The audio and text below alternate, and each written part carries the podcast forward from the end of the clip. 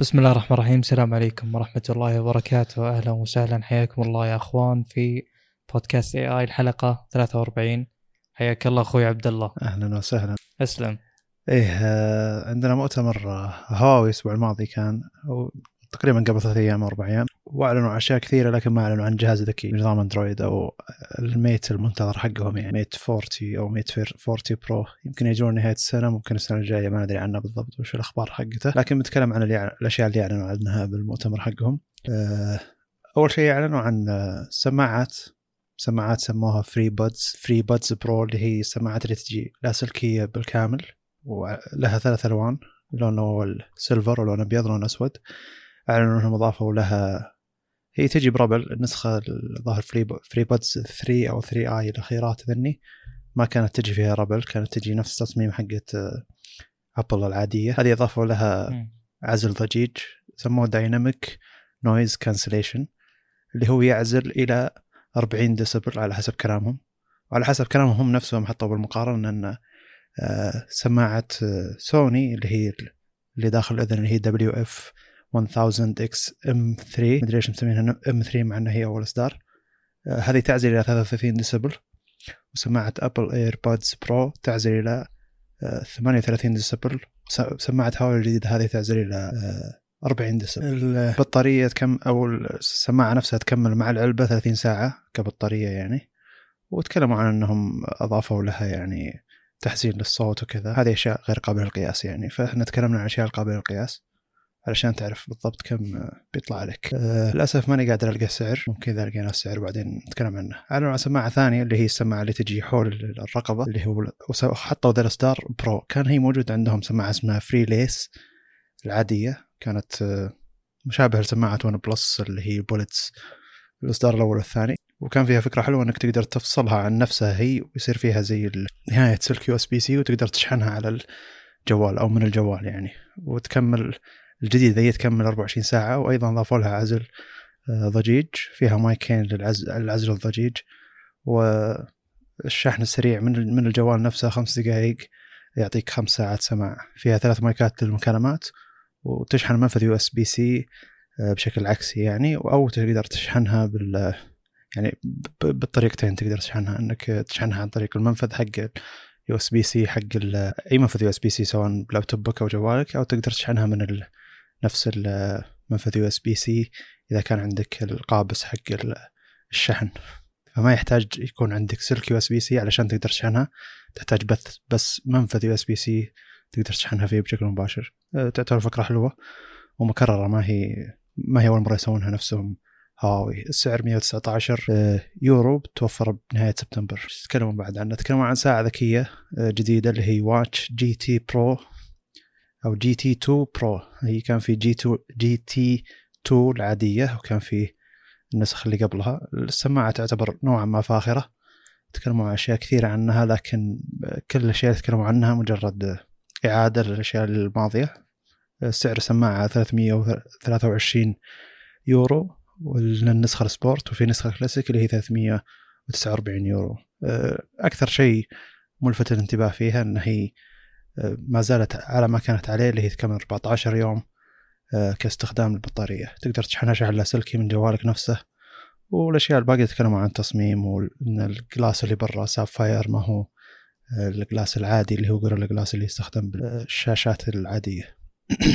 أه، بعدها هي ساعة ذكية على سوارة ذكية سموها هواوي Watch Fit اللي جدا مشابهة لساعة أبل لكنها مضغوطة شوي وصايرة نحيفة فتحس إنها أقرب للسوارة من إنها تكون ساعة لكن فيها جميع مزايا ساعة فعليا يعني فيها التطبيقات اللي موجودة على الساعة حقتهم وتكمل معك آه، عشرة أيام البطارية. آه، سعرها 400 399 ريال سعودي. ما لقيت سعرها آه، باليورو زي السابقات يعني.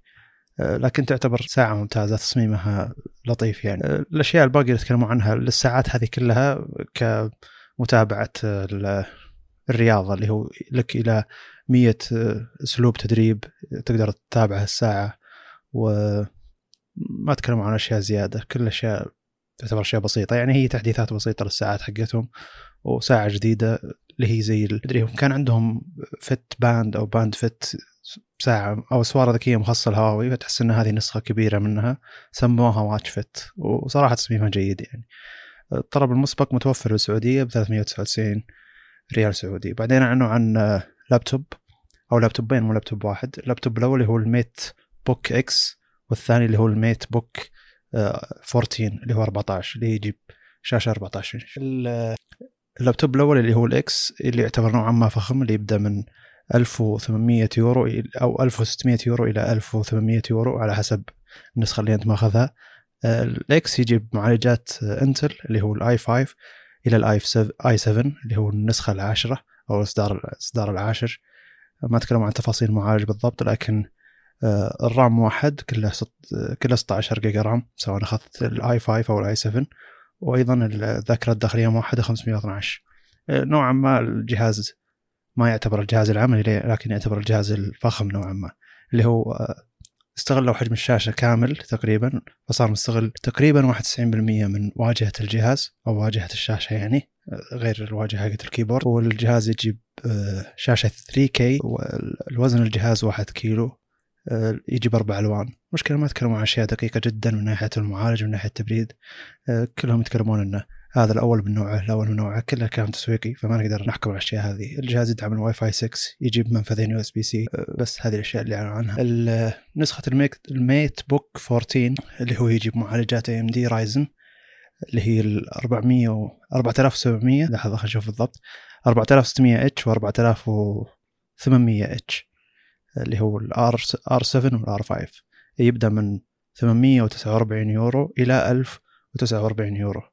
النسخة ال 1049 يورو يجي 16 جيجا RAM 512 جيجا كذاكرة داخلية. معها ال... والشاشة تجي touch النسخة الأدنى من كذا تجي بشاشات عادية ما هي شاشات touch وتجي كلها ب 16 النسخة المتوسطة اللي هي ب 949 دولار. لا يورو. اللي هي تجي 16 جيجا RAM و512 جيجا كذاكرة داخلية اللي هي ال R 5 والمعالج R 5 اللي هو 4600 H. المشكلة الصور ما هي بالدقة هذه فماني قادر أقرأ بالضبط. هي لو 4700 4600 لكن مو مشكلة. المعالجات كلها R5 اللي هي من Ryzen. النسخة 849 يورو اللي هو تجيب 8 جيجا RAM 256 يعتبر جهاز عملي مواصفات ممتازة مقابل السعر. لكن ال X اللي قبله كان يجيب سعر أعلى مواصفات نوعا ما. هذا شاشته تجي 2K أيوه بالضبط 2K البطارية حقته 56 واط. ما أدري وش القياس هذا بالضبط.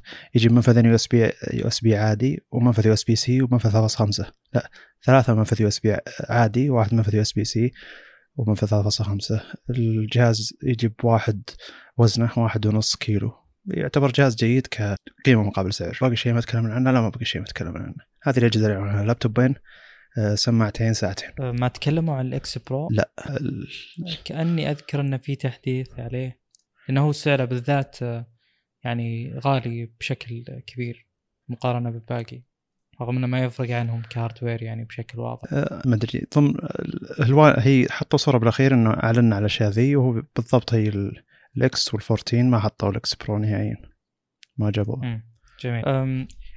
أتوقع واللي يبدو لي إنه يعني تطوير هواوي على الأجهزة هذه كانه ماخذ المسار اللي ماخذته نوعا ما Apple آه، في تطوير أجهزتهم إنها يعني ال naming convention على قولتهم ماشي نفسه نفس التسميات. حلو. آه، ما في أرقام وحوسة هي مجرد دي X X Pro طبعا كل شوي يغيرون شوي.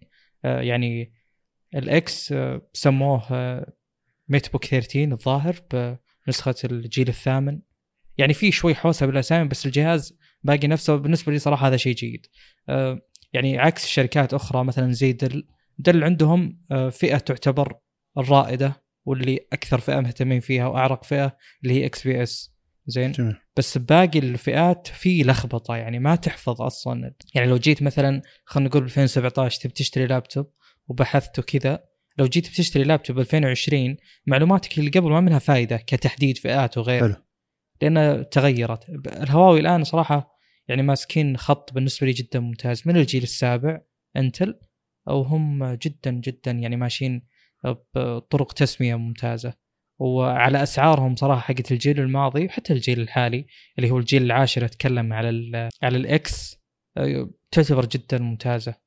ف يعني هواوي باللابتوبات صراحة تعتبر يعني خيار جدا جدا ممتاز. حلو. يعني عن تجربة طبعا وأنت مجرب أكيد. حلو. أه طيب تكلموا عن شيء software ي اللي هو عن المتجر حقهم بالضبط يعني.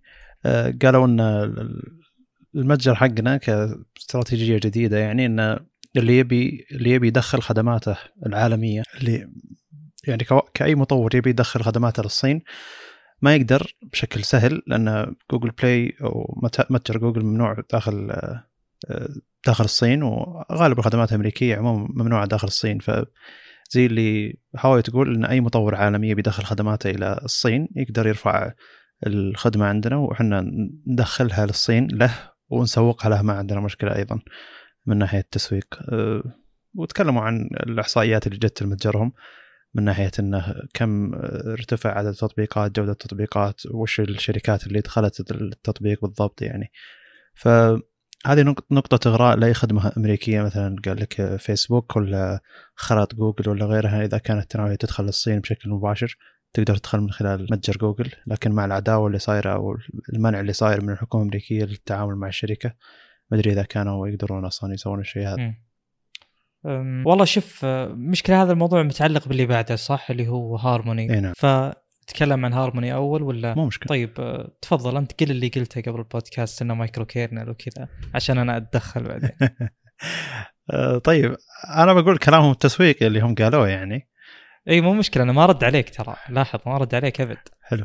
آه، فال هم تكلموا عن نظامهم هذا المؤتمر اللي قبله يعني مو المؤتمر هذا المؤتمر هذا ما تكلموا كثير عن النظام لكن بالمؤتمر هذا قالوا إن أجهزتنا في 2021 كأجهزة ذكية جوالات ذكية ما ما راح تجي بنظام أندرويد بتجي بنظامنا اللي هو Harmony OS وتكلموا إن في السابق طبعا إن Harmony OS هو بيجيب micro kernel وكتسهيل للناس يعني إن السطر البرمجي الواحد يختصر 100 سطر من البرمجيات اللي يستخدمونها أو الانظمه الثانية. أه، كلام يعتبر كلام تسويقي بحت وغير شيء غير قابل للقياس من ناحية انه وش تأثير هذا الشيء؟ ومرات عكس يكون تأثيره سلبي زي ما بيوضح صالح بعد شوي. طيب. أيوه. أتكلم ولا؟ سم. أه، أول شيء نقطة أه، سطر برمجي واحد ومدري وشو. يعني هو الشركات هذه مشكلتها إذا جت تطرح يعني خلينا نقول ميزات آه، تقنية شوي ثقيلة للناس عموما يصوغونها بصياغات زي كذا. يعني يدور القياس اللي يخدم مثلا خلينا نقول مصلحته. آه هذا الشيء يعني في أحد اللغات وأتوقع كثير يعرفون ذا الشيء اللي هي بايثون مثلا. آه كل لغة طبعا لها طريقة معينة بالكتابة وأشياء واجد يعني. آه يعني مثلا Python آه، يقول لك إنك بتسهل على المبرمج أو الشخص اللي بيكتب كود من ناحية قراءة إنه يكون أسهل لأنه في استخدام أقل لل semicolons مثلا. ف يعني آه، في أشياء كثيرة أنت ما تحتاج تسويها يا المطور لكن في حساسية بالمسافات ومدري وشو. اللغة هذه يعني في كثير ناس أنا ما استخدمتها كثير ترى يعني آه، استخدمتها كتعديل مو إني أكتب كود. يعني قد اشتغلت على مشاريع موجود فيها كود ال Python أحيانا أحتاج إني أعدل عليه مثلا. آه، اللي بقوله بس انه كون إني أختصر على المبرمج وأسهل عليه ما يعني إن الأداء بيكون أفضل ابدا ابدا. يعني مثلا كوني أكتب سطر برمجي واحد يختصر خلينا نقول 20 سطر. هذا ممكن يسهل الكتابه بس إنه ما يسهل أو ما يسرع الأداء مو بشرط يعني. الموضوع غير قابل للقياس. غالبا ال trade-off اللي يصير بال يعني بالبرامج عموما أو بالأنظمة خلينا نقول إنك إما تخلي الكتابة سهلة وتحصل على أداء خلينا نقول أقل أو إنك تخلي الكتابة أصعب أو أعقد خلينا نقول مو أصعب يعني تحتاج متطلبات أكثر مقابل إن الأداء يكون مثلا أسرع زي يعني موضوع لغة C مثلا. يعني معروف إنها فيها مشاكل كثيرة من ناحية كتابة وأشياء كثير تحتاج تسوي لها handling يعني زي ال null pointer وما أدري وش الأشياء هذه. فالموضوع هذا بالنسبة لي يعني أو مو بالنسبة لي هذه حقيقة. ما غير قابل للقياس ولا للتحقيق ولا لأي شيء آخر. يعني موضوع التسهيل على المبرمجين آه، ما هو مقتصر على مجرد سهولة الكتابة له ميزات أخرى زي مثلا ال refactoring وكذا. يعني إذا جيت آه، انت يوم تسوي نظام تشغيل أو يوم تسوي برنامج عادي بسيط يعني عندك ملفات كثيرة وعندك في structure كذا للكود للملفات اللي فيه وال directory يصير عندك فيه ملفات واجد فأنت تحتاج تسهل القراءة الموضوع هذا يفيد لكن له محدوديات أخرى على الأداء وغيره. أنا مو هنا عشان أناقش موضوع ال efficiency وش الأفضل وإلى آخره، بس إن هذا شيء ما يستحق إنك تسوق عليه نهائيا. الشيء الثاني اللي بعلق عليه اللي هو نقطة micro kernel ومدري وشو. أول شيء خلينا نشرح يعني قد تكلمت أنا قبل أتوقع بتويتر عن ذا الشيء وما أدري إذا قد تكلمنا عنه بالبودكاست ولا لا بس أنظمة التشغيل يعني خلينا نقول لها أنواع أو لها طرق في خلينا نقول ال architecture حقها المعمارية حقتها أول كانت الفروقات جدا واضحة بينهم. الآن كل ما مشينا مع الوقت تبدأ تقل. الموضوع مشابه نوعا ما لفكرة ال RISC اللي هي ال ARM based processors وال CISC ال RISC قلنا إنها ال reduced خلينا نقول العمليات المخففة وال CISC العمليات المعقدة ال complex ف أول كانت الفروقات بينهم جدا واضحة بحسب اللي قريته بحسب كلام المختصين مؤخرا لأن هذا ما هو تخصصي أصلا. آه، يقولون إن يعني بدأت الفروقات بينهم تقل أكثر وأكثر وأيضا في شيء آه، زيادة على هذا يدللنا ويثبت لنا إن فعلا الفروقات بينهم تقل. فأنا اللي بوصل بالأخير بس إن هذا ما هو يعني ما أشوف انها نقطة تسويق لشيء معين زي كذا. يعني أنا أصلا كمبرمج ترى ما يفرق معي والله وش وفي فروقات يعني ممكن أحتاج أراعيها بوقت ما أني أكتب مثلا آه، برنامج معين لكن الأصل وفي غالب البرامج ما ما ما تحتاج ابدا. يعني بالذات البرامج خلينا نقول اللي ما لها علاقة بشكل كبير بالنظام التشغيل نفسه. آه، يعني بعض البرامج تكون جدا مستقلة وتسوي عملياتها داخلها. ما تحتاج تاخذ شيء مثلا من النظام. طيب خلنا نتكلم عن الأنواع اللي هي الأصل إنها ثلاث أنواع لكن تتفرع الانواع أكبر. وأبى أتكلم بس بشكل بسيط عن الفرق بينهم ميزات وعيوب كل نوع. ال micro kernel عبارة عن محاولة إنك آه، قبل لا أتكلم عنه معليش. في عندنا الأصل بأي نظام تشغيل عندنا مجالين. المجال الأول اللي هو ال kernel آه، ال kernel اللي هو آه، خلينا نقول اللي يوصل بين ال hardware وال software زين؟ يعني أنت مثلا بواجهة نظام التشغيل إذا تبي تسوي شيء معين متعلق بال hardware يعني مثلا تبي تستخدم ال GPU تبي تشغل لعبة تستخدم ال GPU. تستخدم موارد أكثر طبعا بس بشكل أساسي بتستخدم ال GPU. الأصل إنك تروح لل kernel هذا وتقول له إنك تبي ال GPU. هو يترجم الموضوع لل GPU. حلو؟ حلو. بين ال hardware وال software عموما. زين؟ جميل. فكل الأمور تحدث أما في ال kernel mode أو ال user mode kernel mode اللي هو له خلينا نقول صلاحية أكبر لأنه يوصل لل hardware. ال user mode لا اللي هو مكان ال user اللي إذا احتاج شيء متعلق بال hardware الأصل إنه لازم يصير ال mode حقه kernel زين؟ طيب ال micro kernel فكرته إنك يوم تجي تشغل نظام التشغيل يشتغل بأقل آه، خدمات ممكنة على الإطلاق. يعني شلون؟ يعني إذا جاي يشتغل يحاول يشغل أقل شيء يحتاجه النظام التشغيل فقط. زين؟ ما يشغل services زيادة. حلو؟ آه ال micro kernel يحاول يخلي نظام التشغيل حجمه جدا صغير. زين؟ ويحاول يخلي استهلاك ال RAMات أقل. زين؟ لأنه هو أصلا يحاول يخفف ال kernel نفسه من جميع الخدمات خلينا نقول الزايدة عليه. زين؟ ممتاز. وهي طبعا أشياء كثيرة لو أعطيك أمثلة يعني وش الأشياء اللي ما تحتاج تشغلها وقت ما تشغل نظام التشغيل؟ مثلا خلينا نقول ب Windows ال Windows Defender مثلا. النظام ممكن يشتغل بدون مكافح فيروسات صح؟ عادي يعني. جميل. بس إنه عشان أمور الأمان وكذا لازم يشتغل معه. ومن من هذه الأشياء يعني. ميزات ال micro kernel مثلا يقول لك آه، إنه يكون portable إنه خفيف. فنقله وتركيبه كله أسهل وأسرع. ومثل ما قلنا إنه كنظام تشغيل يعتبر حجمه أقل. زين. وكنظام تشغيل يشتغل على ال RAMات يعتبر أيضا حجمه أقل. والميزة الأخيرة تعتبر نوعا ما مهمة اللي هو الأمان. ليش الأمان؟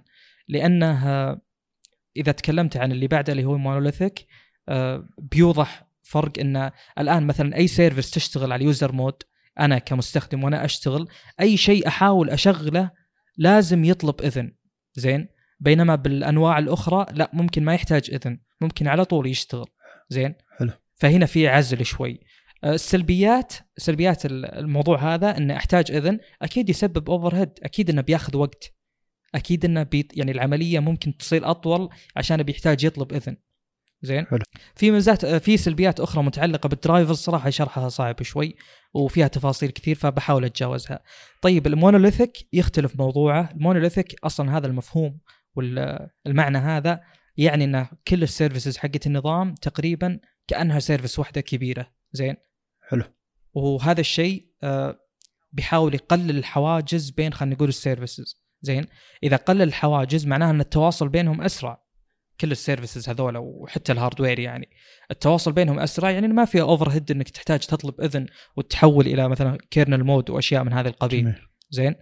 آه لكن هذا مثلا الشيء آه فكرة إن ال operating system يكون monolithic أو ال kernel يكون monolithic يخلي آه إن لو صار في خطأ معين مثلا بأحد ال services النظام كله بيطير زين؟ حلو.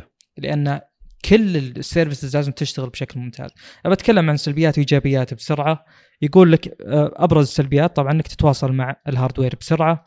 آه، وفي ميزة أخرى ممكن صعب آه، تنفهم اللي هي إن ال services اللي تشتغل سهل إنها تتواصل فيما بينها. مثلا مثلا خلينا نقول إن عندي service اللي هي ال clock حلو؟ خلينا نقول إن عندي service ثانية تعتمد على ال clock مثلا لعبة تحسب لي أو تحتاج مثلا تحسب خمس ساعات عشان يتم شيء معين فيها. قاعد أزرع مثلا فيها ولا قاعد أحاول أبني بيت فيها والبيت ياخذ خمس ساعات. فهي بتتواصل مع مين؟ تتواصل مع الساعة عشان آه، الساعة هي اللي بتحدد لها الوقت. لو ما قدرت توصل للساعة ما راح يمديها تحسب أصلا. جميل زين؟ جميل. فال monolithic يسهل التواصل بين ال services ذولا. وطبعا ال services أشياء كثيرة ما هي متعلقة بس ب clock و يعني برنامج بسيط أو لعبة معينة مثلا؟ آه، طبعا آه، ال drivers الأصل إنها تكون أسهل لأن الوصول لل hardware أسهل. آه، ومثل ما قلنا إن ما يعني الحين يوم ال- بال micro kernel يوم ال services تطلب وصول لل kernel mode يصير لها queue زين؟ queue اللي هو الطابور يعني. بال monolithic لا ما تحتاج هذا ال queue لأنها بتوصل على طول زين؟ جميل. آه، السلبيات يقول لك عكس يعني ال micro kernel بشكل عام اللي هو إن الحجم بيكون أكبر وإن ال- الحجم على الرامات بيكون أكبر يعني النظام وهو يشتغل على الرامات بيكون أكبر وأقل أمان بحكم إنه الكل تقريبا يوصل للكل. طيب قبل لا أذكر النوع الثالث هذه الأشياء ما هي على الإطلاق، أنا ودي بس أركز على هذه النقطة. ما نقدر نقول إن هذه الأشياء على الإطلاق، الانظمة أنظمة التشغيل حاليا جدا متشابهة فيما بينها، ويعني مو معناها مثلا إذا قلنا micro kernel مو معناها إن services محددة هي اللي بتشتغل. لا اللي بيصمم نظام التشغيل هو اللي يحدد. وش يبي يشغل بال... بال kernel نفسه. بس هو ك concept ال micro kernel محاولة تخفيف ال kernel نفسه. الشيء الأخير اللي هو ال hybrid ومن اسمه hybrid kernel يحاول آه، خلينا نقول يعني يدمج بين الاثنين بحيث إنه يحقق توازن أفضل. يعني إحنا قلنا بال micro kernel مثلا بيصير في overhead عالي إذا جيت تشغل أي service لانها تحتاج وصول لل kernel إذا احتاجت طبعا. فهو يحاول يقلل ذا الموضوع. زين؟ حلو. وغالبا يعتمد على المطورين. المطور اللي بيشغل خدمة معينة أو مطور نظام التشغيل هو اللي يحدد وش يبي يشغل بال kernel space وش اللي بيشغل بال user space آه ال hybrid هذا مثل ما قلت أنا إنه يعني ما في حد يوضح هو أقرب لل micro kernel أكثر ولا ال monolithic أكثر. زين؟ جميل. يقول لك آه، مثلا ب Linux آه، الأصل الأصل لاحظ إنه مثلا monolithic زين؟ وبما أن ال kernel حق Linux مشابه يعني الموجود ب Android فهو تقريبا الأصل إن كلهم monolithic Windows مثلا آه، يعني قريت إنها hybrid وهذا الشيء صعب تحكم عليه بس إنه يميل إلى إنه يكون hy- hybrid عموما. آه، الشيء الأخير اللي بذكره آه، أنت في تصميم أي مثلا نظام تشغيل خلينا نقول آه، بتتعامل مع ال trade-offs هذه يعني بتروح للي تحتاجه أكثر. يعني أنا هل أحتاج مثلا وصول أسرع؟ يعني مثلا إذا بسوي نظام تشغيل آه، أنا المسؤول عنه بشكل كامل. يعني أنا اللي موفر نظام التشغيل وأنا اللي بوفر التطبيقات اللي عليه. فالأصل هنا إني أستخدم مثلا خلينا نقول monolithic ليش؟ أو أميل ال monolithic لأن أنا مسوي كل شيء. ما أحتاج أتعامل مع security أكثر. لأن ما في third party أنا ما أعطيت حزم للمطورين إنهم يطورون تطبيقاتهم عليه صح؟ واصلا ممكن يكون النظام هذا ما في إمكانية إنك يعني تضيف أي برنامج عليه. الأنظمة القديمة خلينا نقول مثلا آه، نظام شاشة بسيارة معينة خلينا نقول قبل عشر سنوات. ما يمديك تثبت عليه تطبيقات إضافية أو تعدل عليه صح؟ صحيح. فهنا مثلا ال monolithic ممكن يخدمك بشكل أكبر. بينما خلينا نقول لو عندك نظام تشغيل حق ساعة زين؟ حلو. الساعة ممكن تثبت عليه تطبيقات. وأيضا أنت تحتاج تراعي صرفية الطاقة إن تبي نظام التشغيل يكون جدا صغير والنظام التشغيل يوم يشتغل على ال RAM يكون جدا صغير والساعة بتطفيها وبتشغلها كثير. بال boot up حق الأصل حق ال micro kernel بيكون أسرع أصلا. فممكن مثلا بهذه الحالة يفيدك موضوع ال micro kernel. آه في شيء أخير آه يعتبر approach يعني ما يعتبر نظام من أنظمة التشغيل اللي هو ال layered approach آه مثل ما قلنا إحنا بال micro kernel أنت تحتاج تطلب إذن إنك تصير بال kernel mode زين؟ ال layered هذا يكثر الطبقات اللي بين ال kernel وبين ال user space زين؟ جميل.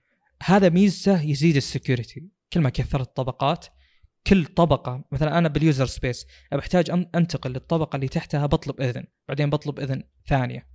فصعب علي إني أوصل لل hardware فبيخلي النظام أكثر أمان لكن طبعا السلبية الواضحة إن ال overhead هذا بالانتقال من طبقة لطبقة بياخذ وقت. وطبعا مثل ما قلت يعتبر approach هذا ما يعتبر يعني architecture نظام آه، معين. يعني ممكن ال layered approach هذا يطبق بشكل واضح على ال micro kernel مثلا يعني. جميل. زين؟ ف يعني شفتوا ال- الكلام اللي أنا أشوفه ما يختصر يعني أو يوضح بشكل بسيط فكرة أنظمة التشغيل. شفتوا كيف إن الموضوع جدا متشعب؟ فما تقدر تجيني يا هواوي بالشكل هذا وتقول لي إن إحنا أخذنا هذا وتذكرني مثلا خلينا نقول إيجابياته. عشان كذا هذا الكلام ما ما له قيمة. بالنسبة لي أنا ما أعتبر إن له قيمة ولا أشوف انه له قيمة ولا هو الابتكار لهم هم يعني أي أحد يقدر يستخدم نعم، أكيد. ف- فأنت ما تجي تقول لي والله أنا مست... أنا مسوي أو مستخدم micro kernel وأنا من الأوائل اللي يستخدم النظام ذا مثلا أو الاسلوب هذا بالتعامل مع ال- ال hardware يعني أقصد إنه مرات. إذا هو شيء أنت مبتكره ممكن يحق لك إنك تحطه كذا بواجهة الإعلان حقك لكنه مجرد آه، كلام تسويقي يعني. طيب يعني هو الشيء الآخر اللي يذكر إنه زي مثلا اندرويد آه، ال kernel حقه open source أيضا. فممكن أصلا يكون ال kernel نفسه مو أنت اللي مسويه. وهذا الأصل طبعا لأنه ما له داعي إنك أنت تسوي يعني reinvent the wheel تقعد تخترع العجلة من جديد. فمثل ما قلنا وإحنا متفقين طبعا على هذه النقطة بس حاولنا نبينها بأسلوب أوضح إن هذا الكلام آه، غير قابل للقياس عموما. وطبعا القراءة في هذه المواضيع جدا شيقة وأتوقع أغلب تخصصات الحاسب يدرسون يعني مادة عن نظم التشغيل تستحق الجهد صراحة بغض النظر عن أمور الدرجات والأشياء هذه. طيب آه، نروح اللي بعده تبي. في ارتباط نوع ما بين الموضوعين اللي هو الصفقة اللي حصلت آه، إحنا تكلمنا عنها قبل أكثر من حلقة آه، موضوع ARM أو ARM وعرض سوفت بانك لهم بالسوق وقلنا إن في مرشحين كثير يعني الفوز بهذه الصفقة منهم هواوي خلينا نقول وأبل وجوجل ما كان يعني كانت مجرد إشاعات يعني ما كان في شيء واضح ويعني يدل على إنها ممكن تاخذ هذا الشيء ولا لها حاجة أصلا. لا أتوقع لا جوجل ولا أبل لهم حوافز يعني. اللي كنا متوقعينه صراحة أذكر بحسب اللي ناقشناه آه، إن هواوي يعني تكون من أبرز المرشحين لكن مواضيع زي هذه آه، لها بعد سياسي عميق جدا. ف ممكن حصلت أشياء خلت أصلا إن يعني الصفقة ممكن كانت حاصلة من أول بس كان في أمور يعني متعلقة بالاتفاق على خلينا نقول طريقة الدفع مثلا أو يعني وش اللي وش اللي بيكون أصلا ال 40 هي المبلغ 40 مل- مليار. وش بيكون أصلا؟ زي الأشياء هذه. طبعا هو بيكون حصة وبيكون كاش حلو. آه، هذه أشياء طبعا غير مهمة ما تهمنا إحنا ك يعني أتكلم مستخدمين. لكن اللي نبي نفهمه يعني وش اللي ينبني على هذا الشيء؟ آه، تنبني عليه أشياء كثيرة جدا لكن مو مو شرط ان نشوفها على أرض الواقع. وتكلمنا عن ذا الموضوع ترى بشكل كبير جدا في الحلقة المتعلقة ب يعني الصفقة هذه. آه، موضوع إن Nvidia تشتري آه، يعني ARM بشكل عام آه، بحسب ما ذكروا هم انه بي آه، يعني بتبقى شركة ARM أو آه، المنظمة هذه منظمة محايدة وبيستمر الترخيص مثل ما هو عليه. لكن ليش بالذات Nvidia هي اللي شرت آه، آه، ARM. آه، ممكن ينبني على هذا الموضوع إن مثلا إنفيديا تدخل آه، يعني تدخل مع آه، خلينا نقول الاجهزه الذكيه يعني بدل أدرينو اللي عند كوالكم آه، ممكن هم بحسب كلامهم انه بيصيرون يدعمون الأبحاث اللي فيه ومن هذا القبيل ويعني بيصير على كلامهم طبعا لا يزال محايد. ومن ذا الكلام أنا أشوف إنه يعني أتفهم طبعا ليش إنفيديا شرت آه، يعني آه، شرت ARM. آه، لأنه هي الوحيدة تقريبا اللي خلينا نقول ما لها قبضة زي الباقيين. يعني Nvidia أنت الآن يا AMD مثلا بكروت Radeon تقدر تنافسها بنفس السوق حقها. زين؟ بينما أنت مثلا ما تقدر تنافس آه، جوجل بخدماتها. زين. لأنها تعتبر يعني شيء مميز. أكثر وشيء له وجود قديم بالسوق وله مستخدمين كثر.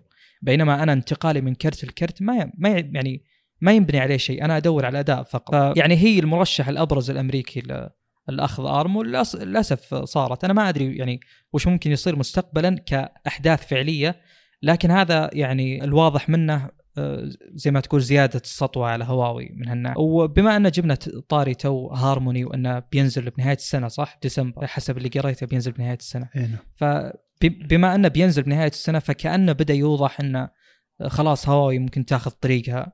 ويعني الشركات الأمريكية تاخذ طريقها وانه ما في شيء يوحي إلى أنه بيصير في حل بين يعني خلينا نقول الطرفين. إذا عندك رأي بخصوص الموضوع طبعا هو كبير جدا عشان كذا نوعا ما في تشتت في آه، طرحه لأن في خبايا كثيرة وفي أبعاد كثيرة. يعني أنت ما تجي تتكلم عن السياسة ولا الاقتصاد ولا التقنية في هذا الموضوع. ما أدري أنا ودي نحصرها بالتقنية بحكم ان مجال البودكاست بس آه، مم. من وجهة نظري يعني إن هذا التوجه اللي سوته هواوي هو هو توجه صحيح إنها تبدأ بنظام حقها وتبدأ يعني تدعم بشكل أكثر وتحط على أجهزتها لأن حتى لو رجعت الأحوال زي ما هي عليه مع مع جوجل مثلا أو مع الحكومة الأمريكية آه، عادي يعني تقدر تحط خدمات جوجل على نظامها أو تحط مثلا آه، نسخة هارموني اللي هي بدون خدمات جوجل ونسخة أندرويد اللي هي بخدمات جوجل. فأقصد إنه بيكون لها مجال إن النظام حقها يتفوق مثلا داخل الصين أو يتفوق حتى خارج الصين وإذا بغت الشري... بعض الخدمات الامريكيه تدخل تطبيقهم عشان تدخل داخل الصين بيكون هذا شيء جيد. وعموما وجود منافس جديد كنظام تشغيل إحنا نرح- نرحب فيه خاصة إذا كان المفروض يكون شيء منافس جدير بالمنافسة يعني ما هو زي مثلا بلاك بيري ولا ويندوز فون أو ذيك الأيام مثلا كانوا منافسين ما هم ما هي منافسة جيدة يعني دخولهم بالمنافسة كان دخول غريب يعتبر. فما أدري أنا أحس إن هواوي ما عندها يعني so so يعني شركة قاعد تحارب رغم اللي قاعد يصير لها وقاعد تنزل أشياء هي تقدر عليها وتقدر تبيعها مثل الأشياء اللي تكلمنا عنها اليوم. آه، يعني كل الأشياء الجديدة هذه هي قابلة للبيع لأن ما هي ما قاعد تعتمد على لا خدمات جوجل ولا على أندرويد. قاعد تعتمد على مايكروسوفت قاعد تعتمد على يعني مايكروسوفت ويندوز أقصد. وقاعد تعتمد على إن لهم برنامج على الأندرويد وتقدر تستخدم السماعات حقتهم أو الساعات حقتهم آه، وعلى الطاري ترى لهم تجربه هم في. في الأنظمة أنظمة التشغيل عموما بس على الأجهزة الصغيرة الظاهر إن عندهم TV يشتغل على نظام حقهم وعندهم الساعة حقتهم تشتغل على Lite OS ما أدري ليش مسمينه Lite OS أصلا بس الغريب إن ساعتهم تعطي خدمات جيدة مقابل 14 يوم تشغيل يعني أو استخدام من دون الشحن فيعتبر شيء مبهر صحيح إن ال- ما هو نفس الخدمات اللي تعطيك إياها. باقي الساعات الذكية من ناحية إنك إنها تعطيك تطبيقات كثيرة إنها تعطيك مثلا جميع التنبيهات ومكالمات على السبيكر مع إنه في بعض ساعات ساعات آه، هواوي تعطيك الشيء هذا. لكن أقصد إنه من المبهر إنك تشوف نظام تشغيل آه، قاعد يعطيك جزء كبير من خدمات الساعات الباقية مثلا أو أنظمة التشغيل الموجودة على الساعات الباقية لكن ما قاعد يستهلك من الطاقة شيء ولا حتى يعني 10 أقل من 10% من استهلاك باقي الشركات. لكن تتخيل أن باقي الشركات سواء سامسونج مع نظام التشغيل حقها اللي هو Tizen على الساعات ولا آه، جوجل مع ال Wear OS ولا ابل مع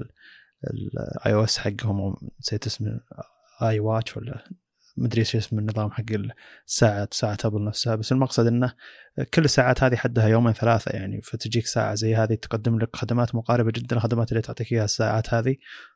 بضع 14 يوم 10 أيام آه، كاستخدام مع كاستهلاك طاقة. م- البطارية ما هي أكبر بس بحجم كبير لا نفس البطاريات الموجودة على باقي آه، الساعات. فهنا نقطة إبهار. أنا عشان كذا كان عندي تصور أنه ممكن تجربتهم في هذا المجال تفيدهم. وأيضا عندهم تجربة آه، على ال TV. أظن أحد التلفزيونات حقت هواوي تشتغل على نظامهم ال Lite OS أو شيء زي كذا فعندهم هم تجربة من ناحية أنه عندهم نظام خفيف يشتغل على باقي الأجهزة. ممكن هو نفس النظام هذا يتحول إلى Harmony OS أو يكون خلاص Harmony OS لأن فكرتهم هم أنه ليش يبونه يصير خفيف أو يعني mi- micro أو إنه يعني ما يشغل جميع الخدمات أو كذا بنفس الوقت زي ما تكلمنا عنه تو. لانهم يبون يحطون على كل شيء بنفس الوقت يبون نفس النظام يشتغل بنفس الطريقة على كل الأجهزة. فمن ضمن كلامهم التسويقي أيضا إن النظام اللي يشتغل على الجوال هو نفس النظام يشتغل على شاشتك. إذا كانت شاشتك هواوي إذا كانت ساعتك هواوي بيشتغل عليها نفس النظام بالضبط لكن بواجهات مختلفة. لكن كأساس النظام هو نفس النظام. ف مدري وعموما حتى لو قدموا أي شيء تجربة المستخدم هي الأساس وأعتقد إنهم بيعتمدون على تجربة المستخدم حقتهم الموجودة في أندرويد فلا تتوقع واجهة جديدة ونظام جديد كليا. توقع إنه واجهة قريبة من واجهة هواوي الموجودة على أندرويد. وتوقع تجربة استخدام مقاربة يعني.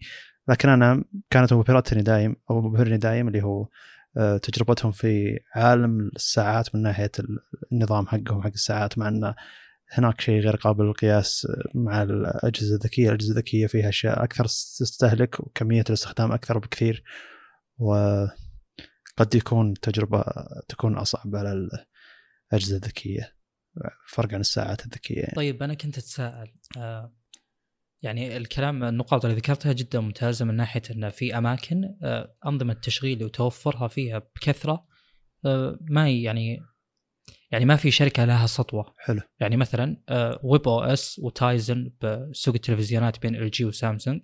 آه، عادي الكل يقدم خدمته ويحاول يعني يتبنى خلينا نقول منصات أكثر آه، كعرض فيديو أمازون برايم ولا غيره ولا يوتيوب مثلا. وخلاص عادي يعني ما في أشياء تعتمد عليها زي خدمات جوجل مثلا كجيميل وكجوجل مابس ومن هالأشياء اللي تعتبر نوعا ما جذرية حاليا. آه، في شيء خلاني بس يعني في شيء لفتني إلى نقطة ما كنت منتبه لها من أول وكنت متوقع إن الحرب خاسرة بالنسبة لهواوي من ناحية أنظمة التشغيل أو من ناحية خلينا نقول خدمات جوجل. فكنت أقول إن إذا خسرت خدمات جوجل فأنت خسرت كل شيء. أنا في قرارة نفسي هذا الكلام يمكن ما قلته بس هذا اللي كنت متوقع فكنت أقول إن هواوي لازم تحل الموضوع وفكرة خلينا نقول الكرامه وعزة النفس ما هي موجودة عند الشركات هذه اللي هي إن خلاص الشركة تروح لطريقها وتحاول تنافس بشيء هي تسويه، نتكلم عن أنظمة تشغيل أشياء يعني معقدة وكبيرة بشكل يعني ما نقدر إحنا نتصوره كمستخدمين عاديين، لأن هذه شركات عملاقة جدا وهواوي أثبتت أكثر من مرة إنها قادرة يعني. آه، مو هواوي بس الصينيين عموما خلينا نقول فكرة ال re-engineering اللي هي إنك تاخذ شيء موجود بالسوق آه، تسوي له مثلا أنا عندي منتج أطلع المواصفات specifications حقته وأطلع ال documentation حق هذا المنتج وكيف صمم ثم أسويه من جديد بطريقتي زين وفي شيء اسمه reverse engineering اللي هو إني آه، آخذ منتج وأطلع ال documentations حقته حلو فكأني أعرف كيف تمت تم الوصول لهذه النقطة. الصينيين هم الأفضل في هذا المجال وأثبتوا طبعا في أمور كثيرة جدا. آه، فوصلت المرحلة أن أول شيء صنع نظام تشغيل خاص بهواوي ما يعتبر أمر صعب لأن الشركة جدا كبيرة وأثبتت في أكثر مرة وزي ما تقول في توفير آه، اللي هو أنظمة تشغيل الساعات واللي ذكرتها اللي يشتغل على التلفزيون ومدري وشو فهم كقدرة يقدرون. السؤال اللي آه، ذكرته قبل شوي هل يقدرون بدون خدمات جوجل؟ آه، فكرت بالموضوع بشكل كبير. أول مثل ما قلت إن كنت أتوقع إن الأمر مستحيل. حاليا قاعد أقول أول شيء هواوي أصلا عندها سوق صيني تقريبا يعتبر لها. تقدر تتحكم فيه زي ما تبي. ولو ما يجي من نجاحاتها إلا النجاح بالسوق الصيني أكيد بيكفي. لأنه يعتبر يعني عدد كبير من العالم وهم اللي لهم خلينا نقول السطوة عليه. فكخدمات جوجل عندنا مليار ونص ولا أكثر من العالم ما يحتاج هذا الشيء. ما يحتاج يثبتون أنفسهم فيه ك آه، يعني آه، أو ما يحتاجون أصلا خدمات جوجل من الأساس. طيب هل تقدر هواوي تقدم خدمات بديلة لخدمات جوجل وتنجح؟ أنا فكرت بالموضوع اكتشفت إنها تقدر، ليش ما تقدر أصلا؟ يعني مثلا الآن أبل عندهم خرائط صح؟ إي نعم بس داخل داخل إيه؟ أمريكا تشتغل بشكل ممتاز وامريكا الشمالية عموما يعني مو مشكلة هم عندهم صح؟ آه أبل يعني خلينا نقول ما, ما ودي أتدخل بهذا الموضوع ك وش الأجدر وش الأقوى بأنظمة تشغيل ابل والهواوي لانها أكبر من اني أتكلم عنها أصلا. لكن بقول إن هواوي أثبتت ان عندها القدرة وإنها توفر خدمات وإنها أصلا لها تجربة بالسوق الصيني يعني. فأتوقع والله أعلم إن خدمات جوجل لاعب قوي وكرت قوي بال بالشيء الحاصل حاليا لكنها ما هو ما هو الضربة القاضية اللي مستحيل تتعافى منها هواوي أنا ما يعني وصلت القناعة الموضوع ممكن يطول طبعا. عادي ياخذ خمس سنين. أمر بسيط جدا يعني. هذه نتكلم عن أنظمة تشغيل وخدمات. آه خلينا نقول آه اللايف سبان حقها العمر حقها طويل جدا. فعشان تنتقل من خدمة لخدمة بتاخذ وقت. لكن مو معناه أن الأمر مستحيل. فتوجه هواوي صراحة جيد يعني من هذه الناحية. طبعا أنا أتكلم كشخص بسيط جدا يحلل الموضوع وليس كشخص متخصص في هذا المجال. إحنا نتكلم. إيه. اثنيننا مو عموماً. فبس اللي اللي بوصله إنه غير مستبعد والله. ابدا غير مستبعد. عادي. يعني اللي بوصله إن السوق يستوعب وجود هارموني حاليا. أول كنت جدا آه، أستبعد الموضوع ولا أشوف إنه قابل للتحقيق أصلا وإنه مجرد كلام آه، لمحاولة يعني للضغط على جوجل وخدماتها وإن الموضوع ينحل. بس الآن أقول انه عادي واللي بيعزز ممكن نجاحه أنا ما أقول إن نجاحه إنه يتفوق على الاثنين الباقيين iOS وأندرويد. نجاحه يعني وجوده بالسوق وإنه متقبل وإنه عادي إني أشتري جهاز هواوي. آه، لو يصير في داعم بس من آه، المصنعين آه، الصينيين الباقيين مع إن هذا مستبعد لو يصير في دعم فأتوقع له مستقبل صراحة. ليش لا؟ يعني أنا مستغرب إني أول كنت رافض الفكرة أصلا هو الفكرة هنا إن داخل الصين هو في عالم ما في يوتيوب ما في فيسبوك ما في خرائط جوجل ما في خدمات جوجل فاجزم لك إنه في خدمات بديلة داخل السوق الصيني بالضبط نفس يعني لهم تجربة إيه. أقصد مو مو شرط هواوي اللي مقدمة الشيء ذا لا أقصد في شركات صح. صينية ثانية مقدمة الشيء ذا واجزم لك لو هواوي صحيح. تتبنى إن تقول لهم تعالوا إحنا بنخليكم عالميين أكثر نخليكم موجودين على أجهزتنا وتسوق لهم ضمن متجرهم بيكون شيء ممتاز. والحين المسألة عكسية بعد إذا كانت مثلا آه، الشركات الامريكيه تبي أو الخدمات شركات الخدمات الأمريكية اللي تبي تدخل السوق الصيني ما لها ما لها مدخل إلا مع الأب جاليري حق هواوي. فأقصد انه حركة حلوة بس انه ضربة يعني خدمات جوجل عموما وأندرويد هي ضربة يعني مباشرة وخ يعني تستهدفهم بشكل مباشر فتنقص دخلهم بشكل مباشر خلال السنة سنتين هذه. فهو الخوف مو ان هواوي ما تقدر تنافس من المستقبل الخوف ان مصادر الدخل حقتهم تبدأ تقل فما يبدون آه، يعني يودون فلوسهم لأماكن الدعم الجيدة اللي تقدر تفكهم من الأزمة هذه. هنا المشكلة. أول كان هو- عندهم أول كان عندهم دخل كبير وبيع عالمي كبير فيقدرون إنهم يحطون فلوسهم هذه بموارد كبيرة. ما أدري إذا كان عندهم دعم حكومي أقصد. بس المقصد ان الحين يعني هي ضربة اقتصادية للشركة. الدخل المادي حقهم ما هو زي أول فتخاف أنت إن الشركة هذه تقول آه، أو الدخل المادي حقها دام إنه قليل ما تبدأ تقعد تنافس بأشياء هي تبي تنافس فيها يعني أو تدور لها حلول فعلا ذكية. المقصد إنه تحتاج يعني آه، قسم إدارة أزمات قوي علشان تقدر تطلعها من من الشيء ذا. طيب آه، لا لا أنا بس عندي سؤال يخص هل أصلا ربح هواوي من الجوالات ولا من مكان ثاني؟ آه، مو شرط بس أقصد أنت العداوة عداوة قوية. أنت خليك من خدمات جوجل. لأن إحنا ما غطينا لا لا لا. ما غطينا الموضوع ذا من زمان. أنا الحين آه، هواوي ما راح تقدر تصنع معالجات لأن TSMC ما راح تعطيها معالجات. ما راح تصنع لها معالجات. فلجأت إلى ميديا تك ميديا تك قالت إن ميديا تك علشان مصالحها مع أمريكا وترى معالجات ميديا تك موجودة على أجهزة كثيرة داخل أمريكا اللي هي Amazon Echo الأجهزة الصغيرة هذه Google Home الأجهزة الصغيرة هذه آه، إيش بعد؟ آه، عموما الأجهزة الذكية هذه موجود عليها معالجات ميديا تك ف ميديا تك ما تبي تفقد علاقتها مع الشركات الأمريكية فقالت لهواوي انه لا ماني معطيتكم آه، معالجات. الطامة الأخرى الثانية إن LG وسامسونج بنفس الوقت قالوا إن إحنا ما راح نعطيكم شاشات فما عندهم الحين BOE اللي هي الشركة الأمريكية مصنعة للشاشات ال OLED عشان تعطي هواوي ال- الشاشات هذه. بس المشكلة أيضا ما هي بس بال panel في قطعة ثانية اللي هي مخصصة ان الشاشة تشتغل على الأجهزة الذكية نسيت شو اسمها لها اسم معين. آه، التصريح لها أو التقنيه أمريكية أمريكية. فممكن أيضا هذه التقنية ما ما يسمح لهواوي إنها تستخدمها. فالمقصد إنه مو بس خدمات جوجل أو وأندرويد هو هي العداوه الوحيدة الحكومة الأمريكية وترامب يعني قاعد يحاول إنه يضيق عليهم من كل جهة وفعليا.